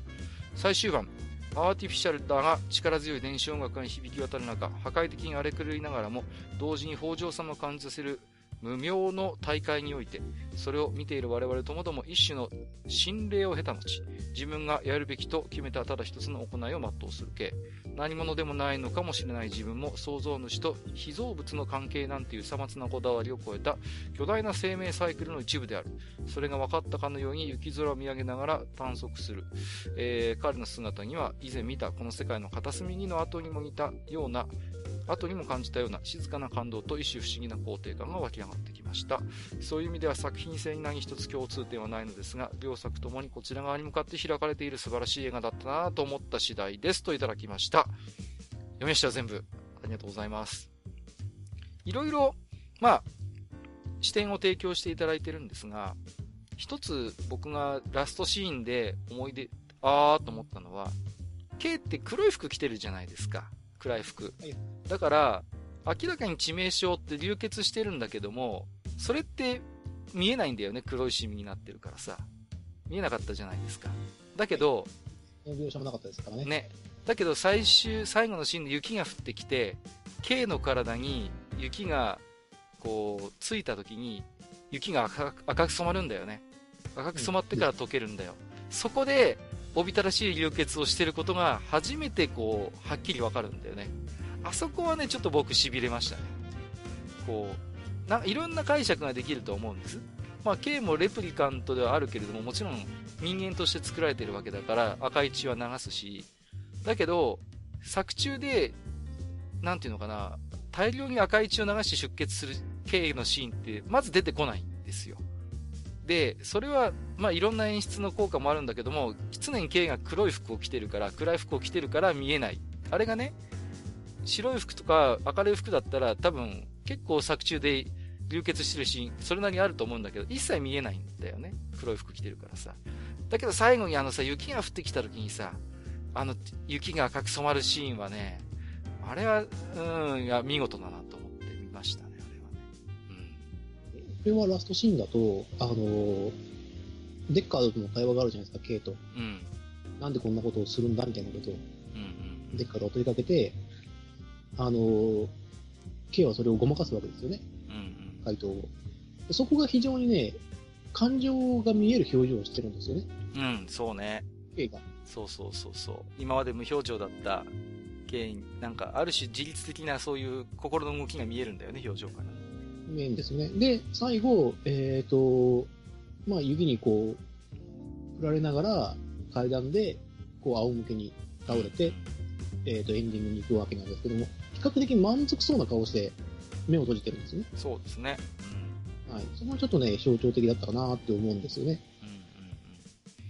そうですね。彼は確かにそのハーフとして、そのレプリカントと人間としてのハーフとしてのそのスペシャルではなかったけれども、この物語の中で満足を手に入れたっていうラストかなっていう。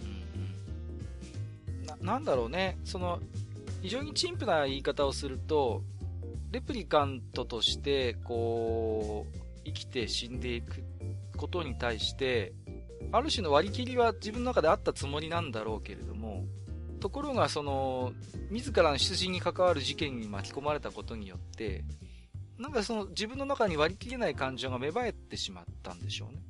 で、それがも突き突き動かされて彼は行動するんだけれども、多分彼自身の中でそれが何なのかっていう答えは最後まで見つけられなくて、ただ、最後の最後にデッカードを自分の娘と引き合わせるっていうまあ、役割を彼が積極的に担うことによって、なんか多分彼自身の中で、あ、自分の役割はこれだったのかもなっていう、そういう多分思いもあったのかなとは思う。まあ、100%納得してるようには僕は見えなかったけれども、でも、ある種の達成感はあそこにあったんだろうし、で、モロスさんが言うように、そんな彼の最後の行動原理っていうのは確かにオリジナルのブレードランナーのロイ・バッティが最後デッカードを助けるっていうところにもちょっと共通する部分もあるのかなと思うんですよね。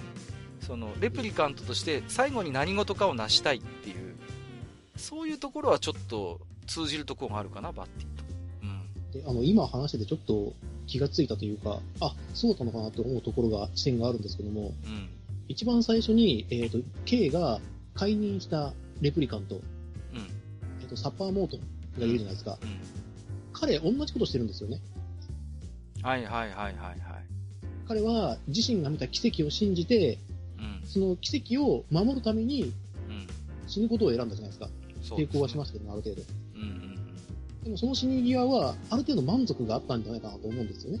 はいはいはい、はいで。その死に様を見ているからこそ、最後のあのシーンにつながるんじゃないかなっていう、回避に。そうなんだよね。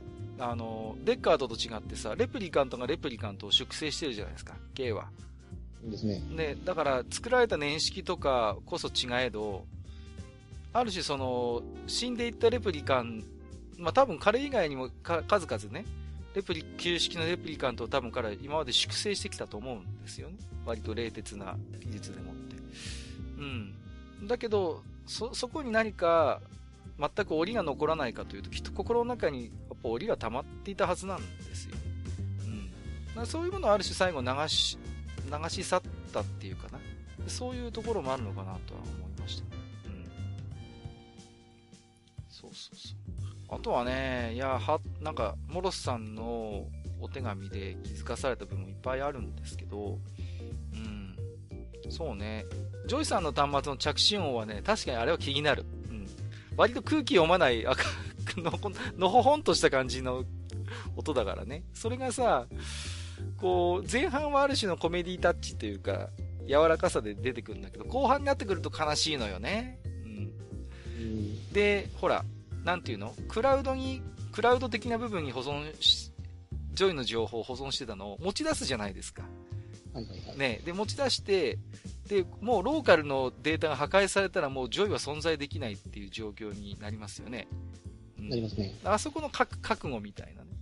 足がつくから、結局ね、多分クラウドにずっとジョイがいたら、端末がいくら壊れようがね、多分今までのジョイとどこでも会えるんだろうけれども、やっぱリスクがあるからそれを取らなかったじゃないですか。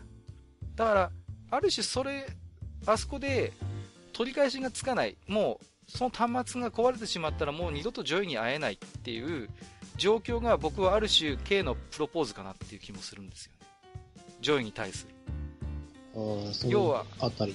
そう、要は端末、ね、クラウドにジョイがずっといる状況だったら、たとえ端末が壊れようが、何しようが、まあ、ジョイさんに会えるじゃないですか。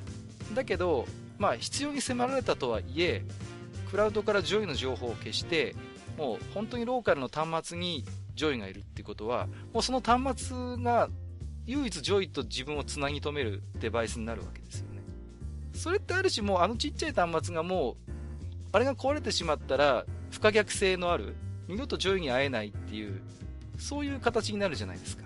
だから、ジョイ、ホログラム上のジョイ自身は非常にグラマラスで魅力的な様子だけども、ある種、あの、もう、壊れてしまったらもう二度とジョイに会えないって、あのちっちゃい端末にジョイを入れたっていうことは、ある種の K なりのプロポーズであって、もう、悲しいかな、ああいう非常に棒状の、何とも言えない無機的なものだけども、あれがある種、あの瞬間、ジョイの肉体になったんだ。受肉したんだと思うんですよ。その解釈で言うんだったら、実際に告白しているのはジョイの方ですよね。だからそれに対する K の答えなんじゃないですか？その。プロポーズを受けるという形ですね。受けるというか、うん、まあそうね。はい。これ実際に、あの、提案したのはジョイなんですよね。うん、そんなことをしたら、君はこれが壊れたらもういなくなってしまうっていうのを K は先に警告してるんですよね。うん、言ってるね。で、ジョイはそれでも構わない。うん。あなたと一緒にいたい。うんうん、で、アンテナも折ってほしい。その追跡をかわすためにアンテナも折ってほしい。ということを言って、K はそれを受け入れるわけじゃないですか。うん。そうだね。プログラムだよなって思いながら見たんですけど、ね、僕は。ん？どういうプログラムなのかなっていうふうに、恋人プログラムっていうのは。どうなんだろうね。そこはね、ちょっとあの、この作品の中で、うん、あの、納得できないというか、ちょっと消化不良なところも、になるんですけども。うん。でもさ、あの、どこまでかなっていうのは、はい。あるんですよ。まあでも、パでも、見てるとでもやっぱり、非常にパーソナライズが巧みですよ。多分。もともとはいくつかあるテンプレートなんだろうけども、ああやって交流していく中で本当にこう、巧みにパーソナライズされてるんだろうなとは思う。もしかしたら、ツンデレみたいなバージョンもあるのかもよ。ああいう、あそこまでデレデレしないバージョンも、こう、あの、割と冷たい系みたいな。まあ、あるとは思うんです別にあんたなんかみたいな。別に。製品なんで。うん、そうそう。あるとは思うんですけども、だからね、僕、あの、僕が一番納得いってないシーンがあるんですけども、うん、デッカードとの再会の後に、デッカードがさ、うん、あの、さらわれるっていうシーンがあるじゃないですか。ありますね。あの時に、えっ、ー、と、ジョイも物語から退場しますよね。うん、ラブに壊されますよね、端末を。はい。あの時に、最後のセリフは愛してるだったんですよ。うん。僕自身はあの言葉に何の感情も思わなかったんですけども、はい。いや、でも、あそこで最後何か一斉に吐かせるんだったら愛してるしかないんじゃない？っていうことになるじゃないですか。だから結局プログラムの結果なんじゃないかなっていうふうに思っちゃうんですよね。ああ、そこはね。だからそこはもう僕自身のその冷たい感覚なので、あの、よしあしあると思うんです。で、そこで納得できないのが、ラブの行動なんですよ。うん。ラブの行動であれば、別にあの時点でジョイの、ジョイを退場させる必要もないし、えっ、ー、と、K を殺害しなければいけなかったんじゃないかなって思ったんですね。でもラブは、一緒に連れて帰るか。ラブはでもさ、ある種、すごい苛立ちを募ら、苛立ちを募らせてましたよね、ジョイに対してね。ジョイに対しては思ってだから多分、僕はね、結局ラブにしても、K と同じレプリカントじゃないですか。だから、K っていう、まあ、非常に仕事ができる有能なレプリカントが、自分たちの会社、自分の所属している会社のああいうホログラム彼女に非常にある意味依存しているというか、そういうものに対してもっとレプリカントって完璧なものであるはずなのに的な苛立ちを持ってたのかもしれませんよ。そういうなんか嫉妬とは違うんだけれども、レプリカントのくせにこんな作り物の彼女に依存するなんてみたいな、そういう同じレプリカントとしての苛立ちがそこにあったのかもしれないと思いましたね、今話を聞いて。まあでも最初の頃だとあれですね、我が社の製品をお気に召したようでっていうようなことセリフ言ってますよね、上ああれだって完全に皮肉でしょ、あれはだって、まあ、それはそうでしょうけどね。あれは、うん。それに対して K は素直に、あれはいいものだよって言っちゃってますからね。そうそうそうそう。その辺の、あの話の伝わらなさっぷりも、いかにもレプリカント。ね。感じがするですね。で、あの、なんだろうな、その、ジョイがいた意味が何なのかなっていうのがね、この作品の中で僕はすごく思うんですよね。ああ。でも、思うんですけど、オリジナルのブレードランナーにしてもね、2049もそうなんですけど、結構割とこの、意外に恋愛映画だよなっていうところを思ったりするんですよね。オリジナルのブレードランナーにしても、ある種デッカードとレイチェルの心の交流みたいなのって、ちょっとしたテーマじゃないですか。で、2049にしても、ブレードオリジナルほどではないにしろ、やっぱり K とジョイの関係性みたいなものが、やっぱりたびたびフィーチャーされるし、確か、ジョイが壊されて亡くなった後に、なんか、広告かなんかなんですけど、巨大なセクシーなお姉ちゃんとこう、ちょっとこう、関わるシーンあるじゃないですか。ファイしますよね、はい。そうそうそう。だから、なんていうか、ああいう異性とこう、交渉するっていうか、関わっていく部分で、ある種、その、K の人間臭い部分みたいなものを逆にこう映してるっていうか、そういう影みたいにして。女の子がある種の光であって、その女の子が K を照らすんですよ。で、その K は一見無表情で、非常に冷徹な人間に見えるんだけども、そんな女の子に照らし出された K の影が非常に人間臭いっていう、そういう演出にも見えるんだよね。だからこそ、ブレードランナー2049に出てくる女の子は眩しいんだよ。ジョイにしても。うん。それはある種のその K という人間の影を色濃くさせるためにやっぱり配置されてるからかな。でも2049って基本的にその愛情って一方通行ですよね。うん、常に一方通行だね。はい。で、あの、K とジョイに関しても、結局一方通行が鏡になって見えてるだけですよね。うん。お互いにそうなんだよね。うん。そこが悲しいところでもあるし。だから、オリジナルのブレードランナー以上に、そういう意味で言うとちょっと救いがないというかね。ただ、デッカードにしても、レイチェルを拒否するじゃないですか、2049で。拒否しますね。うんうんうん。だから、デッカードはやっぱ人間なんだなってことを思いますよね、ああいうところでね。うん、結局、ほら、デッカードがレプリカントが人間なのかっていう、まあもちろんはっきりとした回答は示されないけれども、2049で、当時のままのあのレイチェルが出てきて、デッカードを誘惑するっていうか、ああいうシーンでデッカードがはっきり拒否をしたっていうので僕はなんかある種それがはっきりしたかなって気がする。デッカードはやっぱ人間だっていう気がするんだよね。目の色が違うって言って拒否するけど、目の色一緒なんだよね、実際。そう、彼女の目は緑色だって言って拒否するんですよね。うん。でも、でもそれはね、あのー、嘘なんだよ。うん。完璧に作ってるんだよ。だけどもやっぱり拒否をするという一つの方便としてああいう言い方をするんだよね。で、実際に作られたものであるがゆえに社長はもうレイチェルをその場で撃ち殺してしまうんでしょだからあの作品の中で出てくる人間ってデッカードだけなんですよね。あー。だから結局あの前作からデッカードが主人公のままなんですよ。うん。そうね。人間代表を背負わされてるんだよね。2049でも。大変だよね。30年経っても人間代表なんだよ。きついよ。うん。ですよね。だからそこもね、なんとなくこう、あのー、さっきの置き手紙じゃないですけど、あの、ガンダム談義になりますけど、あのね、シードディスティニーっていうものをちょっと思い出すんですよ。おここで出してきますか。結局主人公デッカードじゃんって思ったところがあるんで。はいはいはいはい。じゃあ K の一緒、K のこの物語をね、仮にも引っ張ってきた K は一体何だったんだっていう。そうね。うん。ね、この164分、俺は一体何を見てきたんだっていう。まあね。いうね、結論を出してしまって、で、結局物語は何も終わってないじゃないですか。そうなんですよね。その2049っていう映画の、いいところでもありそうでもないところがあって結局あの中で示された問題とか問いみたいなものにほとんど回答は用意されなかったんだよね。うん。ほとんど回答は用意されずに、じゃあその後ウォレスの社長、ウォレス社の社長の野望はどうなったのかとか、レプリカント解放戦線はその後どうなったのかとか、その辺、あるいはデッカードと、その、実際に娘が会って何の話をしたのか、何も一切明かされずに終わっていくじゃないですか。はい。うん。その辺がね、こう、ブレードランナーらしいっちゃらしいんだけどね。うん。らしいっちゃらしいんだけど、何か一つの回答はあってもいいじゃないですか。前作は少なくともデッカードとレイチェルを結ばれたっていう結論があったので。そうね。それすらないからね。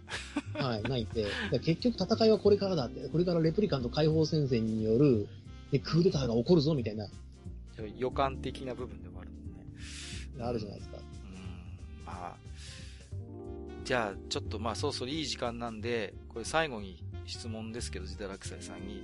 はいはい、ブレードランナー2049の続編は出ると思いますか？えっ、ー、と、出てこけてほしいです。あの、絶対ね、これね、尻切れトンボになると思います。この作り方だと。うん。あの、なぜかというとなんですけども、2049を見ていないと面白くないからです、その映画は。そうね。はい。ある種もあの、2049そのものにも言えるんですけども、結局、あの、原点のブレードランナーを見てないと面白くないんですよ。そう、そうね。2049だけ見ても、正直ちょっと、なんじゃこりゃっていう人は多いと思う。何のことやらわからんし、デッカーだってなんやねん。うんうん。そうね。のおっさんってことになるわけじゃないですか。でも、ブレードランナーの作品って1982年じゃないですか。うん。そうですね。僕生まれてないんですよ。そうか。若いな嘘です。嘘です。生まれてます。あ、なんだ。生まれてるんですけど、でも結局そのぐらい前の話なんで、うんうんうん、その前の話を見てろっていうのはここの話なんですよね。そう。前提条件として。うん、だから、ブレードランナーっていう映画の非常に背負わされた業というか、興行収入的に当時もそこまでパッとしないで、あただ、じわじわとその世界観とか精神性みたいなものが後から持ち上げられてきて、で、こう、祭り上げられてしまった映画じゃないですか。はいはい、だからこそ2049も非常に期待を持って受け入れた人たちもいるんだけども、結局2049も工業成績にはあんまり成績が良くないそうで。うん。まあ、正直こけたと言っても、多分、うん、そこまで的外れではない評価。工業成績的にはね。そういう映画になってるじゃないですか。だから僕はあの、あの、引退、えっ、ー、と、ローナのし、あの、モロスさんに申し訳ないんですけども、この映画をおすすめはできないですよね。友人に。そうね。だから、はい、あえて僕、モロスさんの流れで言うとするならば、やっぱり戻ってくるんですよ。スター・ウォーズだけが SF じゃないっていうところに僕は戻ってくるんですね。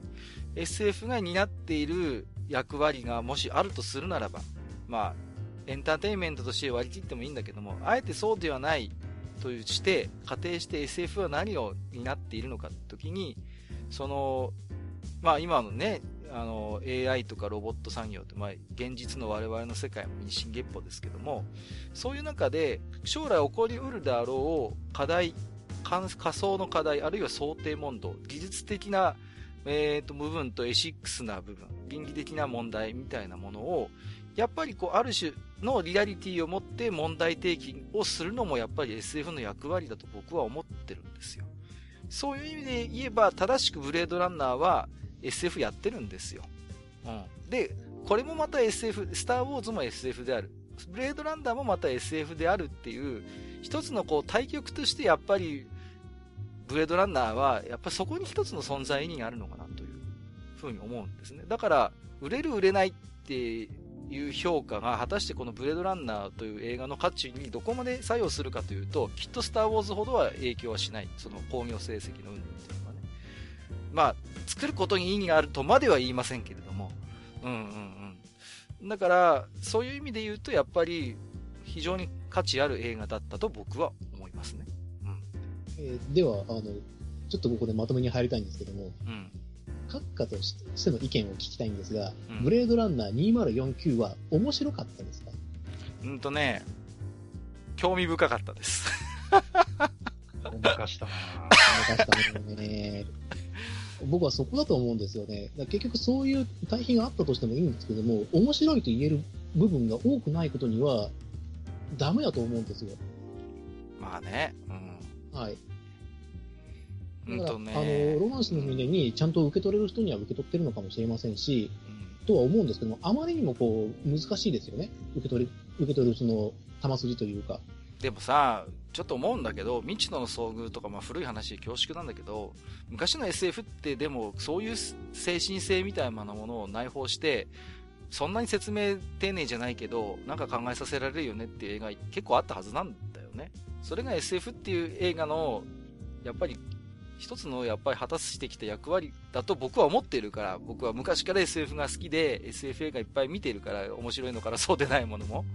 だからやっぱり、ブレードランナーの肩は持ちたいと思ってるの。今そういう SF 映画、小難しい SF 映画って本当にないからさ。あの、小難しいことを別に否定はしないし、そういうのが好きな人間もいますし、僕もどちらかというと、そういう話が好きなんですけれども、あのね、160分長すぎますって。あのね、時間に関してじゃあはっきり言います。確かに長い。ちょっとここまで長くする必要はなかったと僕も思いますね。もっともっと、うん、なんていうのかな、うん、あのー、詰められる部分もあったし、逆に冗長であるがゆえに、非常に本来訴えたかったテーマがぼやけてる部分も確かにあるはずからね。うん。とは思う。うん。もうちょっとやっぱり、なんか映画としての、その、密度にはこだわってもらいたかったなとは思いますね。十分密度は濃いという評価もできるけれども、でも、うん、なんだろうね。ブレードランナーって名前だけは聞いたことあるけど、うん、他に見る映画もないし、ちょっと行ってみっかって人に対してはちょっと残念な評価だったのかもしれない。そういう意味で言えば。うん、僕の感想としては、あの、この映画エスプレッソなんですよ。ほう。エスプレッソで、それは、あの、味わい深いですし、味も濃いです。濃度もありますよね。うん、で、人によっては、まあ、受け入れられないでしょうよ。熱いです、濃いですからね。うんただ、それをジョッキで飲まされてる感じがするんですよね。そこまで多くなくていいだろうと。そう、そこまで多くなくていいじゃんって、これはちょっと食傷だよっていうところまで行っちゃってるので、あの、なんだろう、えっ、ー、と、いい映画かどうかって言われると、僕はそうではないというふうに言いたいんですよね。なるほどね。うん。はい。あのー、まあ、ね、204今日実際に見た私とジザラクサイさんはこういう風に話をしましたけども、じゃあマスターはどうですか？ここまでの話を聞いて、例えば今後 DVD とかで、あるいはビデオオンデマンドとかで見てみようっていう気にはなりますか？うん。あの、まさにね、あの、今回の僕のテーマっていうのはそこだったと思っていて、うん。あの、まあ、ブレードランナーは見ました。はい。で、えー、個人的にはまあいろいろ引っかかるところもあったんだけど、まあ見ました。で、今回、こうやって二人の話を聞いて、で、2049をじゃあ見てみようかな。さらにもう一つ行くと、じゃあお金をかけて見てみようかなっていうところまで、えー、行くかっていうところがテーマだったんですけど、うん、えー、正直な話、じゃあお金をかけて見てみようかなっていうところまではいかないかな。はいはい。うん。っていうところですね。はい。で、えっ、ー、と、まあ、これは元々のブレードランナーもそうだし、まあ204は見ていないので、わからないところはありますけれども、あの、僕もね、あの、万人受けしない、あの、小難しい SF はあっていいし、あの、え、作られる映画の1から10までが、あの、大衆向けの分かりやすい、えー、まあ、完全懲悪だと、まあ、完全懲悪じゃなくてもいいんだけど、分かりやすくて、えー、楽しい、えー、面白いっていう映画じゃなくてもいいんだろう。その辺は、まあ、ダイヤモンドキックさんが言われてた通りでね。うん。えー、だと思うんです。だけど、あの、小難しい、いろいろ、その、えー、示唆的なものをいろいろ放り込んできて、いろいろ、その、まあ見る側にね、いろいろこう考えさせるっていう余地を残した映画であるからこそ、お話自体の筋はきっちり理屈を通せって思いますね。うん。あの、前作がそうでしたけど、きっちりした理屈が通ってないんですよ。うん。だから、そこでまず納得させろって思いますね。そうね。うん。はい。それがあってこその小難しい SF だと思います。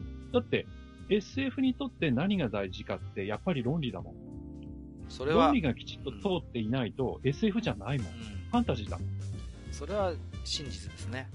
うん。だから、やっぱり、その、えー、例えば、えー、演者さんの、演者さんっていうか、そのキャラクターの心の動き、行動理由、えー、行動原理とかね。あとはその結、えー、その結果、行動した結果、えー、招いたこととか、そういうところの、やっぱり、こう、筋となる部分に、やっぱり納得がいかないと、特に小難しい SF っていうのは小難しい人が見ますから、やっぱりそこで納得いかないと、なんじゃこりゃってなると思うんですよね。うん。だから、あの、最低限そういうところの筋は、筋は通せっていうかね、あの、理屈はちゃんと、あの、鉄頭鉄尾、きっちり、その、えー、折り目を、こう、きっちり合わせろっていうふうには思いますね。難しい。まあ、弁護するわけじゃないけど、今回はね、設定として K という主人公が非常に表情が乏しくて、何を考えてるかわからないようなキャラクターだったんで、なおのことね、何をこいつ考えてんだろう、何、どう思ってこんな行動をとってるんだろうって確かにほとんど見えてこないんですよ。うん。うん。だから、その、一つストーリーとして一本その筋が通ったものが見えにくいというのは、私は実際に見ましたけど、萩原さんのご指摘の通りだと思いますね、そこに関して。うん。だから、それ、それがあってこその、その、細部とか、そういうところの、その、えー、考察に深く入っていけるわけで。うん。まあ、萩原さんの SF あの、F1 話じゃないけれども、一方でね、非常にこう、ギミック的な面白さもあるから、今日ほとんど触れてませんけども、あたりのでっかいロゴが出てきたりとか、あと、2049の世界ではね、パンナムがまだ現役で パン、パンアメリカン航空のロゴマークが普通に出てきた、この世界線でパンナム潰れてねえんだとか思ったり、うん、そういう細かいね、いじりっていうか、もうあるんだけどね、この映画には。まあ、それはそういう楽しさは否定しないですよ、うん、もちろんね、それは分かってますよ。うん。否定しないですけど、それ本筋じゃないもん。そうそう、本筋ではないです。もちろんね。うん。うん、うん、そう。個人的にはね、協力若元が出てこなかったのが非常にあの残念ではあるんですけれどもね。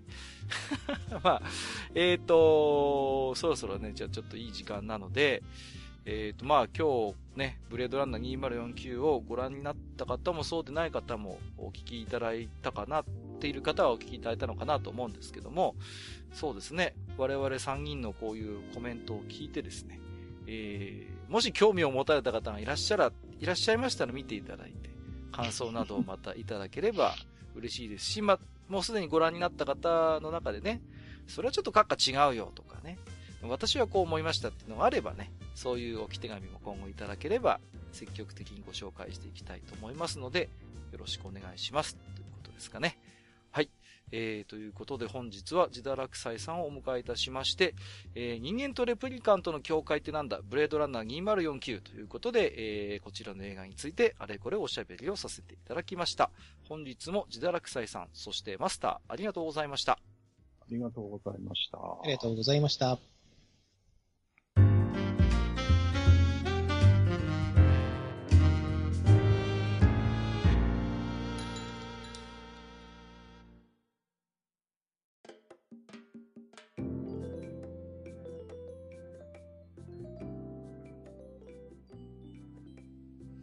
えー、それではね、えー、ここからはいつものように、えー、置き手紙ご紹介のコーナーでございます。えーと、本日もね、えー、Gmail および Twitter でね、たくさんの置き手紙いただいておりますので、じゃあまずは、えー、Gmail の方からマスターご紹介いただいてよろしいでしょうか？お願いします。はい、わかりました。えー、それではご紹介していきたいと思います。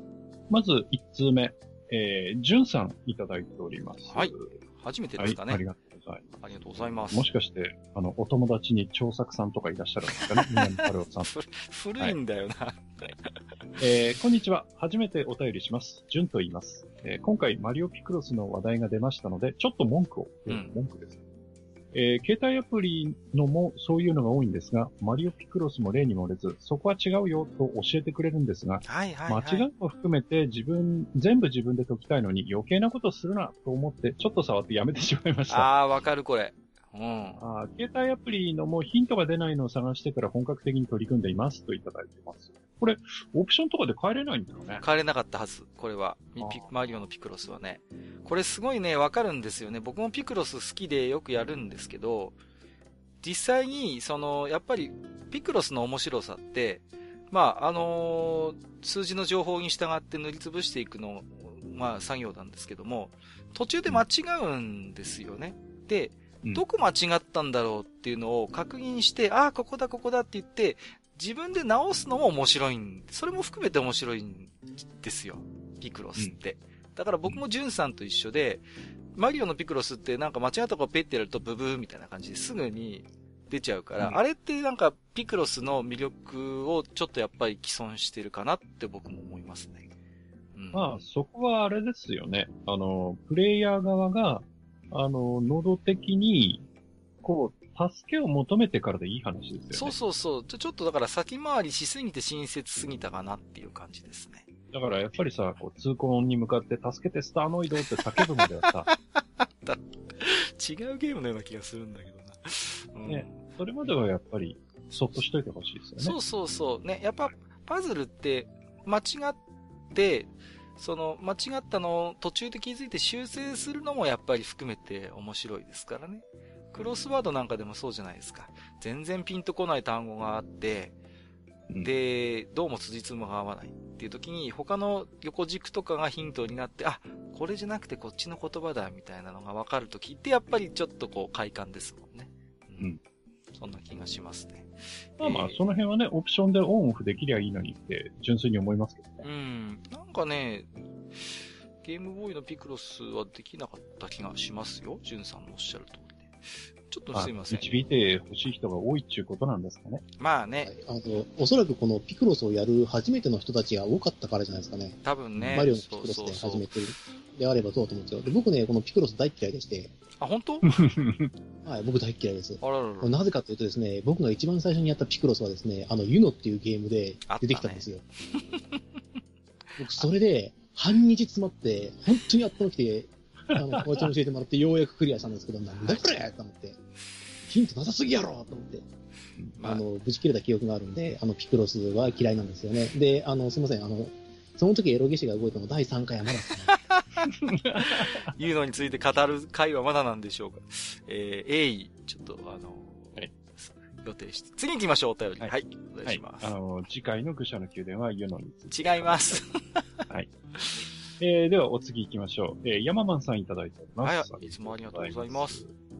えー、カッカさん、うん、風邪には梅干しとお茶うがいがお医者さんが実践する対策だそうですよ。ありがとうございます。なるほど。えー、あの、番茶に梅干し入れて飲むと美味しいよね。うん。はい。美味しい。まあ、いいですね。はい。えー、あ、番茶って言ってわかんない。ほうじ茶ですね。いやいや、わかりますよ。えー、さて、えー、パズル界で紹介されなかった個人的に好きな作品を挙げたいと思います。うん、えー、セガ、ペンゴ、うん。えー、アスキー、ザ・キャッスル。あったね。えー、怪盗、パズルボブル。はいはいはい。えー、あたり、クラックス。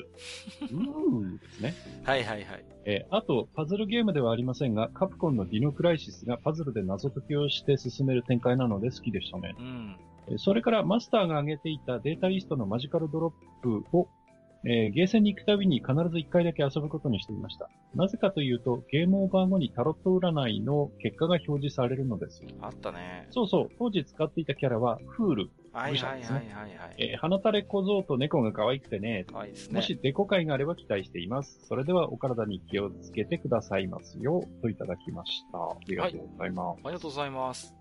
いろいろ懐かしいタイトルをね、出していただいて、確かにね。うん、ん、個人的にペンゴはアクションゲームかなと。うん。そうね。まあ、パズル要素がないわけではないけれどもね、うん、どちらかというとアクションメインですよね。はい、うん。あれは、あの、えっ、ー、と、星型のブロックを揃えなくても先に進むことができちゃうんで。そうそうそう。必ずしもね、うん、うん、正解しないと進めない、はい、あの、スノービーだけをただ潰しててもいいので。はいはいはいはい。はい。パズルボブルは確かにメジャーですよね。うん、出なかったけど。面白かったなこれは。ザ・キャッスルは確かキャッスルエクセレントっていう、えらい難しいのがあった記憶があったあった、キャッスルエクセレント。そう。僕なぜかニコ生時代に進められ、よく進められてましたね。かっかキャッスルエクセレントいつやるんですかとか。いやいや、やるなんて一言も言ってないよ、みたいな、そうそうそう。じゃあ次回の閣下のニコ生はキャッスルエクセレントで。違います。はい、いと思います。マジドロのキャラクターは、ね、前もお話ししましたけど、可愛くてね。うん、僕はストレングスとか使ってたかなうん。なんか覚えてますね。タワーはね、あのー、凶悪でね、うん。個性があるから面白いんですけど。デコ界、やっぱり。うん。デコ界、声がありますね。ありますね。ちょっとやるしかないんじゃないですか、これはそろそろ。ジダラクサイさんはパズルゲームって何かやった？僕はもう、ぷよぷよ一択でしたね。ずっと友達の上で対戦してました。ぷよぷよね。ぷよぷよか。え、ちゃんとあの、ちゃんと詰める人です。ちゃんと連鎖の積み方できる人ですか？それもやるんですけども、それだと勝てないんで、ほう。あの、うちの界隈で流行っていたのは速攻型だったので、ああ、もうね。悠長に積んでるとそのままもうドンってきて終わっちゃうんですよ。押し切られちゃってね。そうそうそう。わかるわかる。だから、右側3つだけを使うっていう、連鎖の組み方をずっとやってました。なるほどね。はい。えー、山間さん、ありがとうございます。ありがとうございました。クラックスは僕もね、結構好きです。あの、はいはい、声がね、結構好きです。はい、まあ、さっきやってましたね。はい、うーとかですね。はい。えー、お次行きましょう。スヌさんです。ありがとうございます。ありがとうございます。えー、次回予告、あの映画の話と聞いて、時期的にスターウォーズかなと思ってしまいましたが、違いました。スターウォーズもちょっと話してますけどね。はい。えー、ブレードランナー2049はかなり惹かれてたんですが、旧作を予習する暇がなくて、結局映画館では見られなかったんですよね。うん。えー、カッカさんとジダラクサイさんのプレゼント、マスターさんの 反応が楽しみです、うん。お楽しみいただけたんですかね。えー、ちなみに、最後の時代は日曜日に見に行きますと書いているので、いいでね、もう、おそらく、もう、ご覧になったんじゃないかな。っていらっしゃるでしょうね。はい。はい。ありがとうございます。僕もそろそろ行こうかなと思っておりですよ。うん、僕も今度の週末あたりかな。そうですね。はい。はい。えーと、そうですね。まあ、ぜひね、あの、今日聞いていただいて、興味を持っていただいたのであれば、ぜひブレードランナー2049も見ていただいてですね、感想などいただければ。まあ、まあ、でも、スヌさんの場合、まずその前にブレードランナーをっていう。ああ、オリジナルの、ね。旧作予習っていうこともあるので。はいはいはいはい。そうですね。まずブレードランナーを見るべきですね。うん。ブレードランナー見ないと2049の話はなかなか難儀するかもしれませんね。ちょっと、うん、古い映画ではありますけども、2049ほど長くもないので オリジナルの方は。うん、ね。ぜひ、広角機動隊とかの下敷きとされたと言われる映画見ていただければなと思いますね。うんはい、まあ逆にあれですよね。あの、まあ、急いでということではないですけど、何かの機会にその、前作の、旧作のブレードランナーを見た段階で、うん、一度お便りいただけても面白いかなと思います。そうですね。その辺の過程が見えるのも楽しいかもしれません。うん、ちょっと楽しみにさせていただきますよ。はい。はい、えー、すぬさん、ありがとうございました。ありがとうございます。えー、本日、えー、Gmail はラストですね。はい、えー、ピスケさんです。はい。ありがとうございます。えー、お疲れ様です。ピスケです。パズルゲーム会、とても楽しく拝聴いたしました。えー、私の思い出のパズルゲームは、アトラスからプレステ3で出ているキャサリンです。うんうんうん、えー、ストーリーのテーマが悪夢と浮気を、えー、うだつの上がらない主人公のヴィンセント、えー、声が山寺宏一さんですね。うん、は、えー、恋人のキャサリン、こちらが三石琴さん。との結婚をのらりくらりとスルーしてきました。えー、そこで出会ったもう一人の女性、キャサリン。あこちらは沢城みゆきさんですね。うん、と、一夜を明かしたかもしれない疑惑を生んでしまう。えー、同じ時期、えー、ヴィンセントは崖をブロックを積み替えながら登りきらないと死ぬという夢を毎日見るようになる。そこでは現実で抱える罪に苛まれながら、死と隣り合わせのデスゲームを余儀なくされる人たちによる必死に悩みながら生き残るために崖を登るという光景が繰り広げられていた。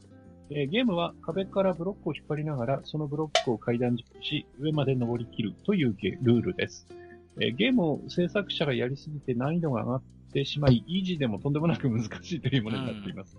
ダメじゃん。えー、しかし、ストーリーが見事で、ヴィンセントの感情をプレイヤーが操作し、エンディングがマルチになる仕様になってます。ゲームも奥深く、とても難しいながら楽しいものになっております。ぜひお二人にプレイしていただきたく思います。毎回の配信楽しみにしております。それでは、といただきました。ありがとうございます。はい、ありがとうございます。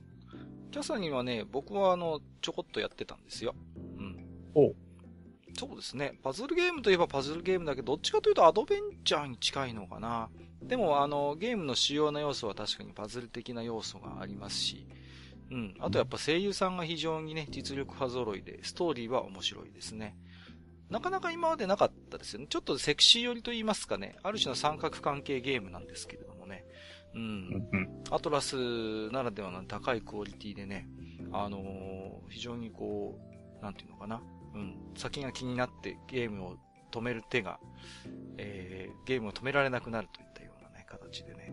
うんうん。なんか、あの、アトラスというメーカーであることといい、えー、名前がキャサリンであることといい、なんかちょっとホラーかな、ホラー系かなって思うんですけど。あ、ちょっとでもそういうホラー的な要素もありますよ、その。やっぱりあるんですうんうんうん。やっぱりね。そうそうそう。なんか夢の世界と、まあこれも夢と現実が非常に曖昧と言いますかね。うんうんうん。そうですね。あとやっぱりあの非常に仕掛けというかネタバレ厳禁で、確か、えっ、ー、と、プレイ動画上げちゃダメよみたいなルールがあったゲームだったと記憶しますよ。なるほど。うん。まあこれをだから遊んでみないとわからないということでね。うん。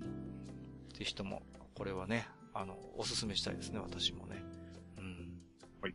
えー、ピースケさん、どうもありがとうございました。はい、ありがとうございました。えー、ここからはですね、ツイッターの、ハッシュタグ、愚者の宮殿をつけていただいた置き手紙からいくつか抜粋をしてご紹介をしたいと思います。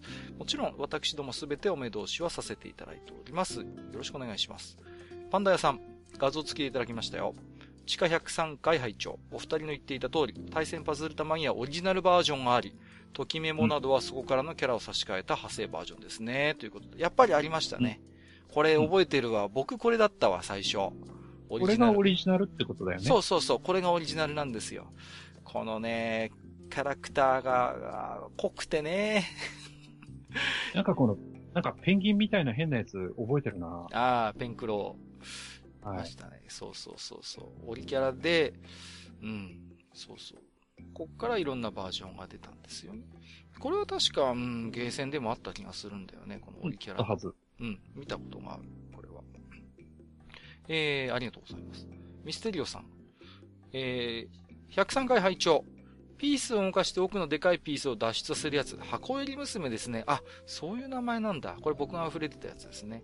民芸品売り場でよく見かけます。意外と熱中するんですよね。そうそうそう。熱中するんです。えもう一つ。思い出深いパズルゲームといえば、軍兵ですね。あったね。シンプルながらハマる、そして気持ちいい。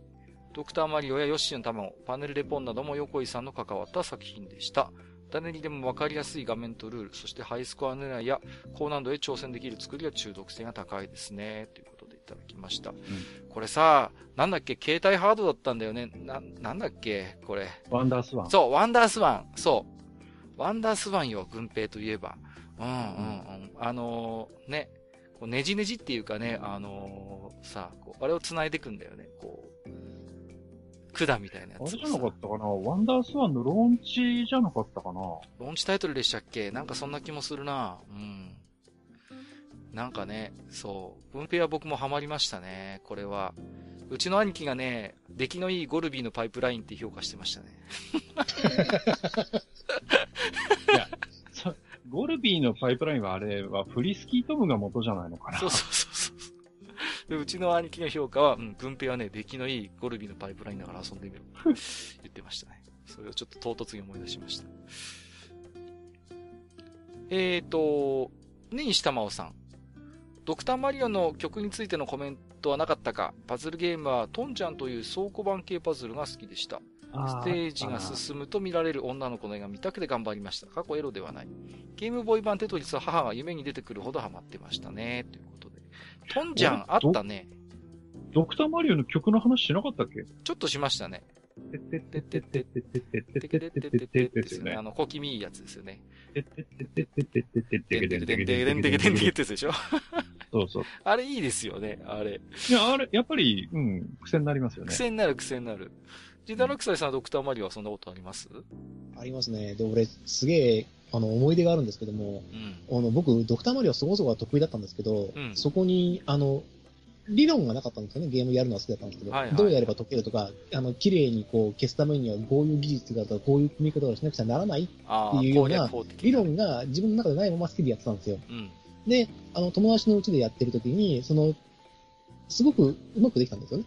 たまたまなんですけど。はいはい。やってる時に、こう、どんどんどんどんこう難易度が上がっていって、詰まっていったんですよね。うん、で、そうした時に友達と友達のお兄さんが見てて、うん、いやもうすぐ終わりそうじゃん。いやいや、違うんだよ。あれ多分なんかね、すごいコンボを狙ってるんだよって言われて、そうじゃないんですって言って、ゲームオーバーになってすごいすまない気持ちになったね。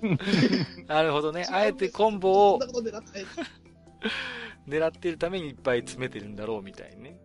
パズルゲームってさ、面白くて、パッと見だと、素人がパッと見ると、めちゃくちゃ上手い人とめちゃくちゃ素人の上手くない人って区別つかなかったりしません？なんかこう。特にドクターマリオなんか、そんな気がするんだよね。ただ単純に詰まってて、いっぱい積んじゃってる人と、それこそコンボ狙いでガンガン積んでる人って、そのゲームあんまり知らない人が見たら紙一重じゃないですか。なんとなくこう。そういうところあるよね。なんか。まあ、テトリスとかはわかりやすくピンチか、そうじゃないかわかるけど。あそれはわかります、ぷよぷよもある程度わかりますよね。そこが起動ポイントだよねっていうのは。わかるわかる。積んでるなってやっぱ色が分かれてるんで。そう。で、その起爆ポイントにさ、2個ぐらいおじゃんぽやがピンポイントで降ってきて、あーみたいな。わかる。上手い人はその起動ポイントをずらしたりもできますからね。そうそうそう。ちゃんと上手い人は対策も考えてんだよね。上から降ってきても対応できるよね。えーと、モロスさん。読み方を正しく覚えていて漢字を間違えていた。日本語って実に難しい。あ、これモスピードの話ですね。それにしても、30年以上知らずに過ごし、教えられた時には典型に打たれたかというほどの衝撃を受けた。カモンと、カモンとカモンがかけられているという恐るべき真実に。これ大王者の話ですね。カモン、カモン、カモンですね。大王者ですからね。そうそうそう。い、今、あれですか、気づかれたんですね。僕は当時からなんか気づいてましたよ、これは。なんかこう。だってほら、なんていうの、大王者が合体するときに参議院が持ってるのがさ、こう、家紋、あの、家紋のパーツみたいなのが合体して、あの、葵の御紋みたいになるじゃないですか。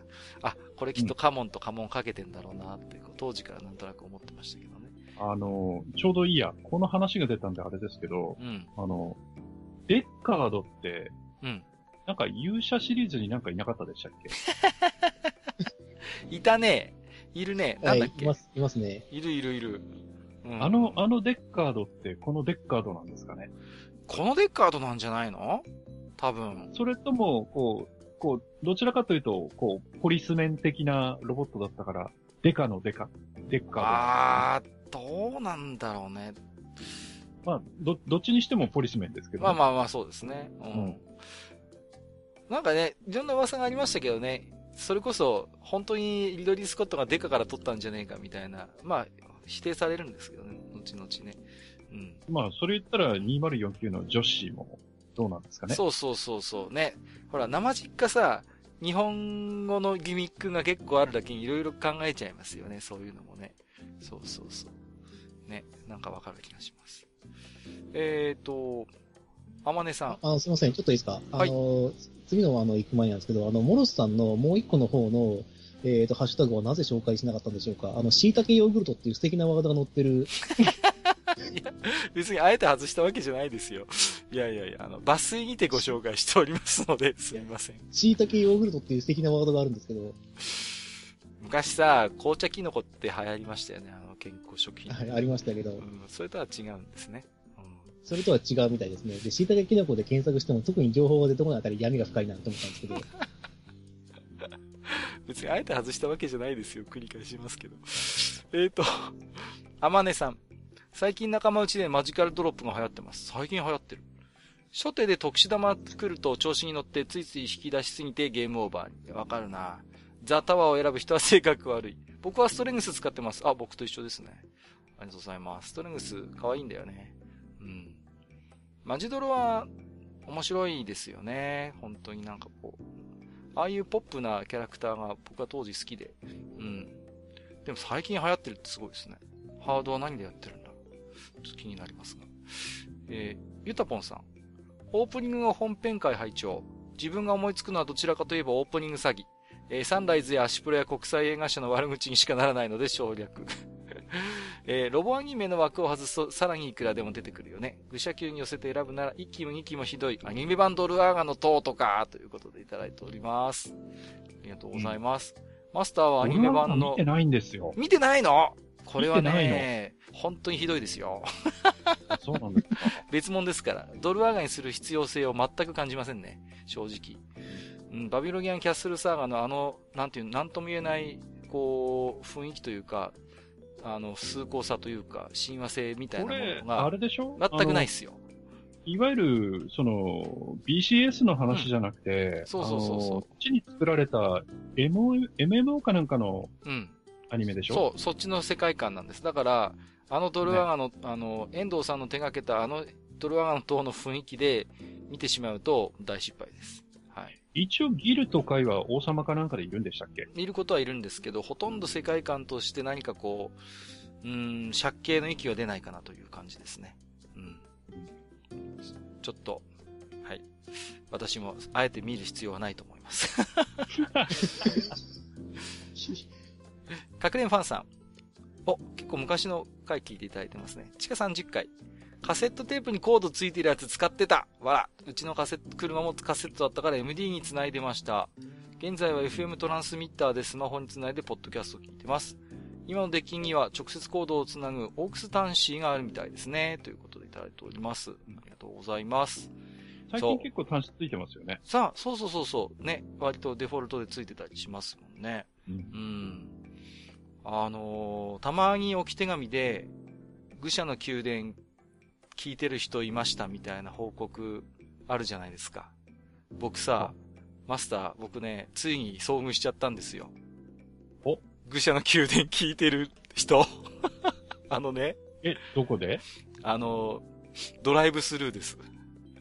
あの、スターバックスのドライブスルーでサンドイッチとコーヒー買おうと思ったんです。はい。で、僕の前に止まってた車で、愚者級流れてたんです。びっくり。またそういう嘘を。いやいや、本当にびっくりした。えー、だって間違いないです。あのね、あのー、その人は車に、こうなんか、アームみたいなのつけてて、スマホをそこにこうカチッとはめるタイプのやつつけてたんですね。で、はいはい、うん。で、あのー、音じゃなくて最初に、あの、アートワークで分かったんです。こう、ちらっと前見たら、その、ポッドキャストのアプリ開いてて、うちの、あの、再生中のところのアートワークがうちのやつだったんですよ。うわーと思って、うん。本当の話よ、これ。びっくりした。もう、よっぽどね、なんか、車から出てきて、ありがとうございますってよ、今さすがに実調しましたけど。うん、当然、あれですよね、後ろから煽ったんですよね。煽りませんよ、そんな。いや、まさか。いや、でもその後頭が真っ白になって、ご注文はってマイクで言われて、すごいあわあわして、え、えーと、えーと、みたいな感じになっちゃいましたけど。いやー、あるんだね。びっくりしましたよ、本当に。いやー、ね、先週のラーメン屋さんの話じゃないけど、はい。ドキッとしますね。僕はまだ、あの、田舎に住んでるんで、そういうところには、お会いしたこともないので、はい。ね怖いですね。えー、ニキさん。武者の宮殿パズルゲーム会、あんまりパズルゲームやってないつもりでしたけど、ギャルズパニックはひたすらやってましたね。近所はワンが置いてました。目押しとかで、えー、目押しでとか100%クリアで血眼になってましたね。パンツが見えると明らかにプレイが雑になってたような。しかし、ドルアガやグラディウス、ガロスペあたりは未だに根強いファンがいるので、探せば今でもプレイできるし、今後も何らかの形、かっこバーチャルコンソールとかで家庭用も遊べるけど、ギャルズパニックは大人の事情で移植も稼働も難しいのは悲しいですね。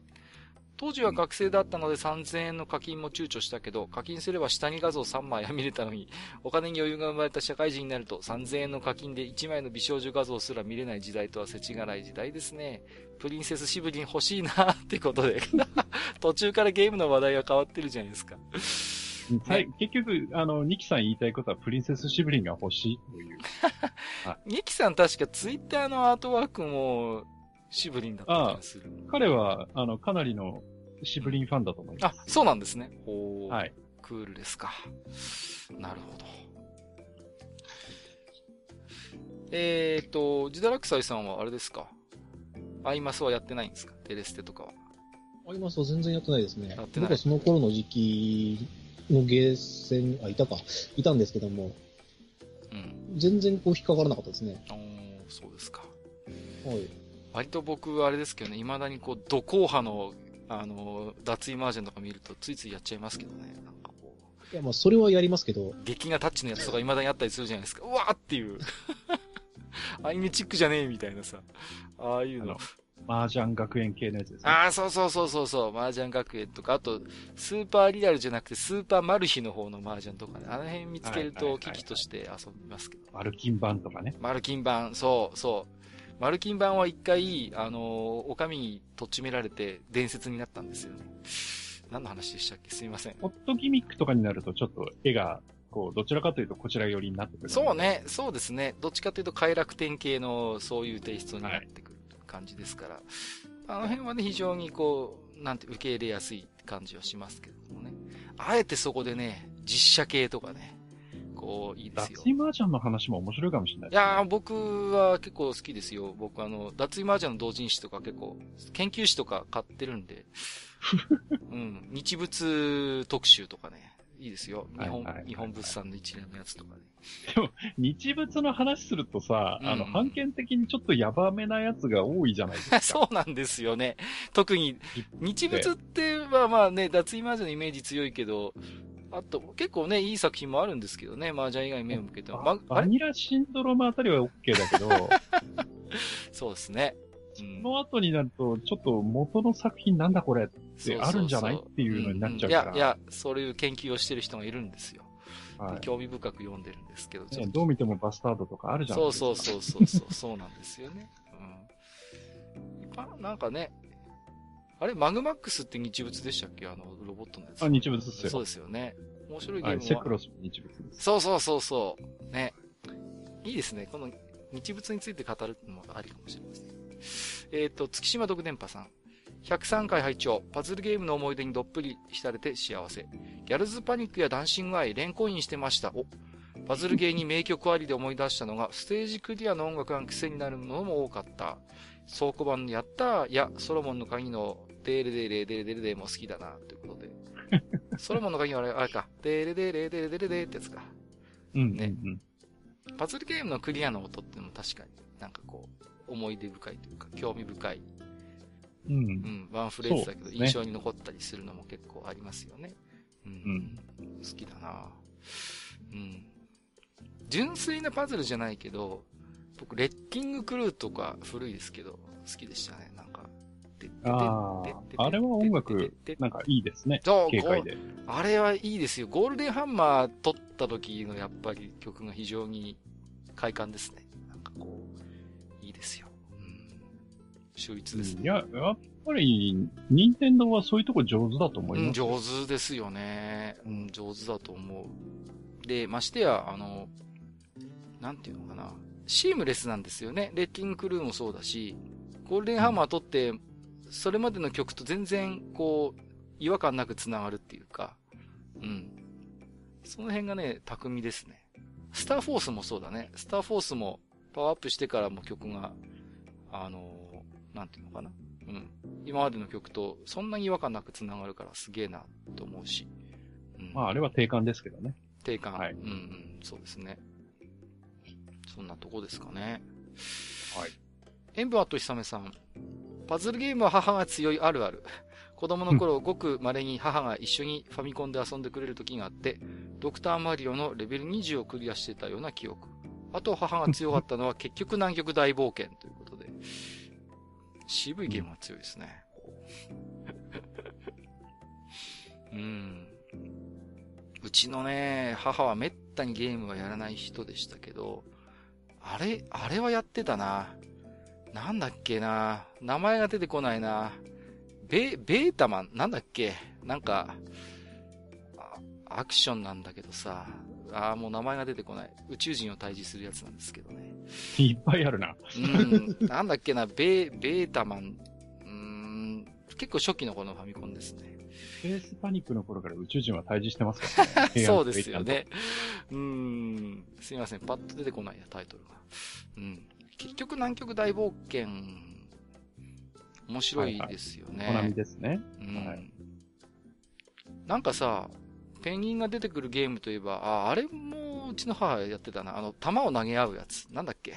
向こうにもいてさ、で、お互いに弾をガンガン投げ合ってぶつけたりなんかするってやつ。最近もゲームのタイトルが全然出てこないや。なんだっけな。うん。なんか、疑似 3D みたいな視点になってて、こう、お互いになんか、自分のところ、目の前に弾が並んでてさ、それをこう投げ合うみたいなゲームがあったんですよ。あれはなんかね、強かったな。名前が思い出せたらって言います。はい。はい。キッシーさん。やっと102回まで追いついた。オープニングの本面、本編、パッと思いついたのは、ブブキブランキかな。戦隊もの的なものをアニメでだけど、ロボットが出るまでの各人物性が長かったからな。あと、主人公の親世代の方が魅力的すぎた。自分的に。ということで、ありがとうございます。ありがとうございます。いただきましたね。うん。まあ、でもあれですね。やっぱり、キシさんお若いですかね。割とこう、出てくる、えー、タイトルが新しめというところでね。なかなかでもあの、ロボットが出るまでに時間がかかるっていうのは、まあ昔から結構ありますけどもね。こう、かん、なんですかね。肝心のロボットが本当になかなか出てこないっていう、そういうロボットアニメも結構ありまして、夜勤も着させられたりとか、作品によってはですね、おもちゃメーカーからせっつかれて早く出せみたいな感じでね、急に脈略もなく出てくるなんていうものもありましたけれどもね。うん。RPG 博物館さん。103回拝聴パズルゲームといえば、ロードランナー、パソコン版の話題がなかったのが残念。あー、言われてみれば、ロードランナーの話題って出てま、出ませんでしたね。でもあれ、パズルゲームですか？いや、パズルゲームに入るんじゃないですか、やっぱり。アクションパズルでしょ、だってやっぱり。倉庫版は雑誌に載っていたプログラムリストを打ち込んで遊んだ記憶があります。ということで。パズルゲームに加えていいんじゃなかろうか。ダメかな？うん。パズル要素はでもある、あるでしょでも、やっぱり。そんな気はしますけど、ねうん、まあまあ、ありますけどね。うん。あの、どういう順番でと、あの、金塊取っていくかっていうのは確かにありますけど。そうそうそうそう。僕よくあれで。まあ、アクシアクション要素で結構あれ、リカバリーが効いちゃうので。はいはいはいはいはい。確かに、ね、その辺がね、まあまあ、でも、まあ、パズル、うん、うん、まあ、うん、でもいいんですかね。はい。あの、チャンピオンシップロードランナーがファミコンでしたかね。あって、あれが難しくてね。うんファミコン版はやっぱり BGM だな。で、で、で、で、で、で、で、で、で、ってあれ、あれがこう。そうそうそうそう。いいですよね。そう。いや、まさか世界観がさ、あの、ボンバーマンとかバンゲリングベイと繋がってるとは夢にも思いませんでしたけどね、当時はね。え、そうなの？そうですよ。うん。確か、あれですよね。あの、ロードランナーの世界観ってバンゲリングベイと、えー、っと、ボンバーマンと繋がってるんですよね。バンゲリング帝国の話だったと思いますよ。うん。あ、そうなんだ。うん、うん、うん、うん。そうそうそう。開発者が一緒じゃなかったかな、確か。うん。そんな記憶があります、ね、あの、ボンバーマンクリアするとロードランナーになりますからね。そうそうそうそう。ね。ボンバーマンクリアするとロードランナーの主人公になりますもんね。そうそうそうああ、なんか、そうだったっけ？うん、そうなんですよ。だからね、繋がってるんです。で、だから、うん人によってはあの、この3作をバンゲリング3部作とかなんかそういう風に言ったりするみたいですよ。うん。あ、僕さっきのあの、ペンギンのやつ思い出しました。ペンギンくんウォーズだ。あの、弾を投げ合うっていうやつですね。ああ。そうそうそうそう。ありましたね、ペンギンくんウォーズそう、ペンギンくんウォーズ。あれがね、うん。母が数少ない遊んでたゲームでしたね。うん。なんか、卓球みたいな形でボンボン投げ合うんでしたね。そうそうそうそうそう。そうなんですよ。うん。結構面白いんですよ。うん。ありましたね。うん。なんかでも当時ペン、ペンギンのゲームって色々ありましたよね。なんか、なんだろうね。こう、少ない色数でもキャラ立ちするからだったのかな。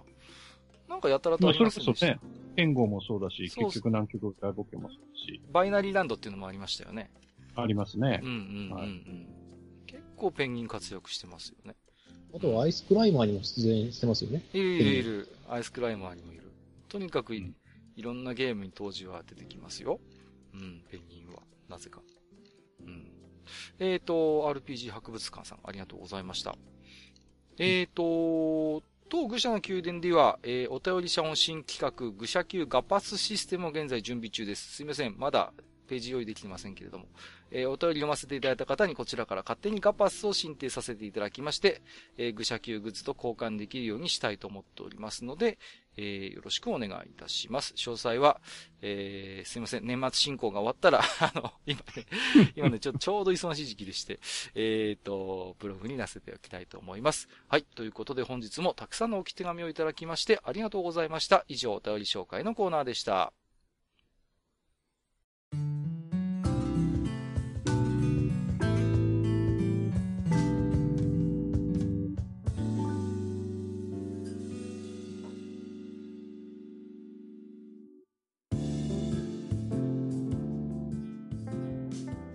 いやー、やっと終わったね。というわけで、えー、本日はですね、えー、ブレードランナーについて、まあ、えー、二人でね、えー、ジダラクサイさんと僕の二人で、えー、閣下をね、まあ、ボコボコ殴っていくという回でしたけれども。そうでしたっけ、えー、この辺でね、はい、えー、お開きということにしたいと思いますけど。はい。ありがとうございます。まあ、なんていうんですかね、こう、案外喋ってみるとね、冷静に淡々と話せたかなという気はする。そんなに暑苦しくはなんなかったなと、個人的には思ってるんですが、まあ聞かれる方がどう思うかは別としてですね。えっ、ー、と、まあ、今回ね、ジダラクサイさんに、まあ、マスターとの間を取り持っていただいて、えー、ブレードランナーの話ができたんですけれども、えー、ジダラクサイさん、今日いろいろとお話ししていただいて、えー、いかがでしたでしょうかね？そうですね、あの、ブレードランナーの感想をもう一個言わせていただくと、うん、あの、ココがかわいそうで。ああ、はいはいはいはい。そうね。うん、はい。ちょっとあの、あそこ映さなくてもいいかなっていう場面映しちゃってるじゃないですか。うん、あの、チョップで気絶させてんのかなと思ったら、あの、脊髄折ってるんですよね、あの人。そうそうそうそう。うん。いや、確かにね、そこまでしなくてもみたいなところは正直。で、その後も別にそのココが死にましたっていう報告があるだけで操作されてないんですよね。うんうんうん。ええ。だその辺が、あの、実はあの、女子も、あの、ラブに殺されるっていうシーンがあるんですけれども、あるね。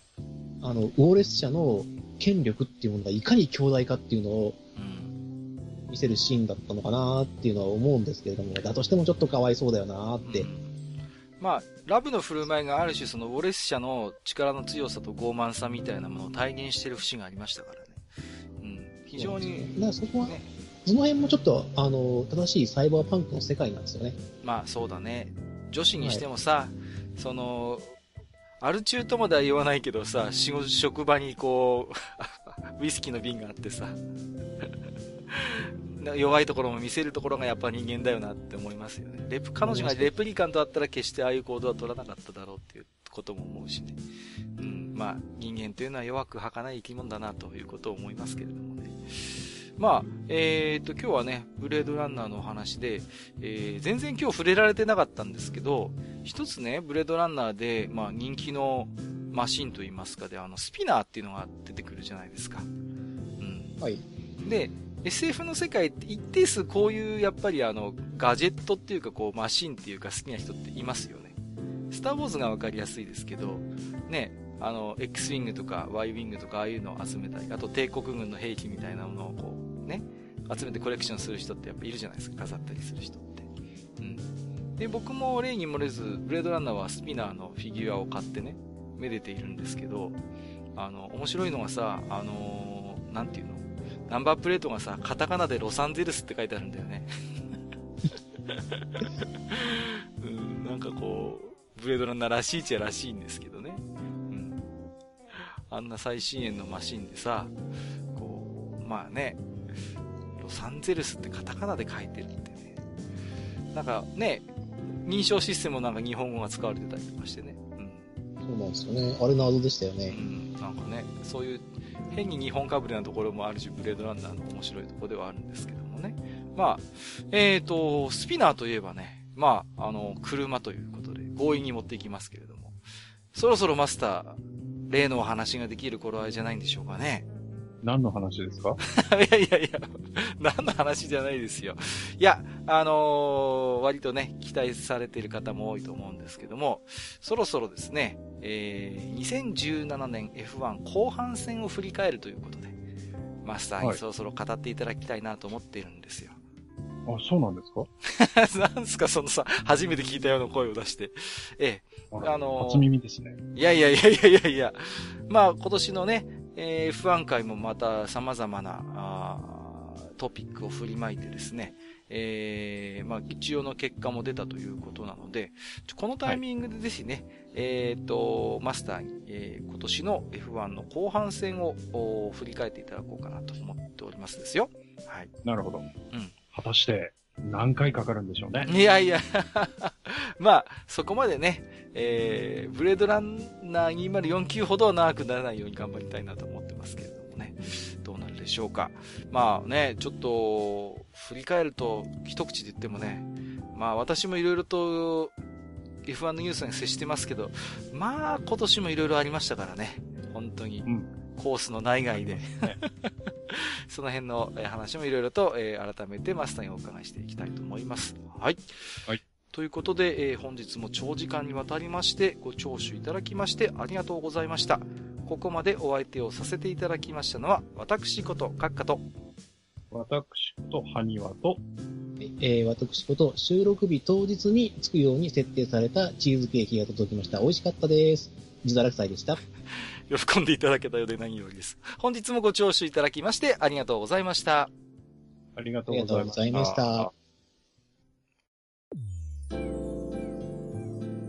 めんどくさいおっさん二人と愉快なゲスト、そして皆さんのお便りで成り立つバー、愚者の宮殿。当店では生命線である皆さんのお便りを募集しております。お便りは当店のブログの投稿フォーム、または Gmail で受け付けております。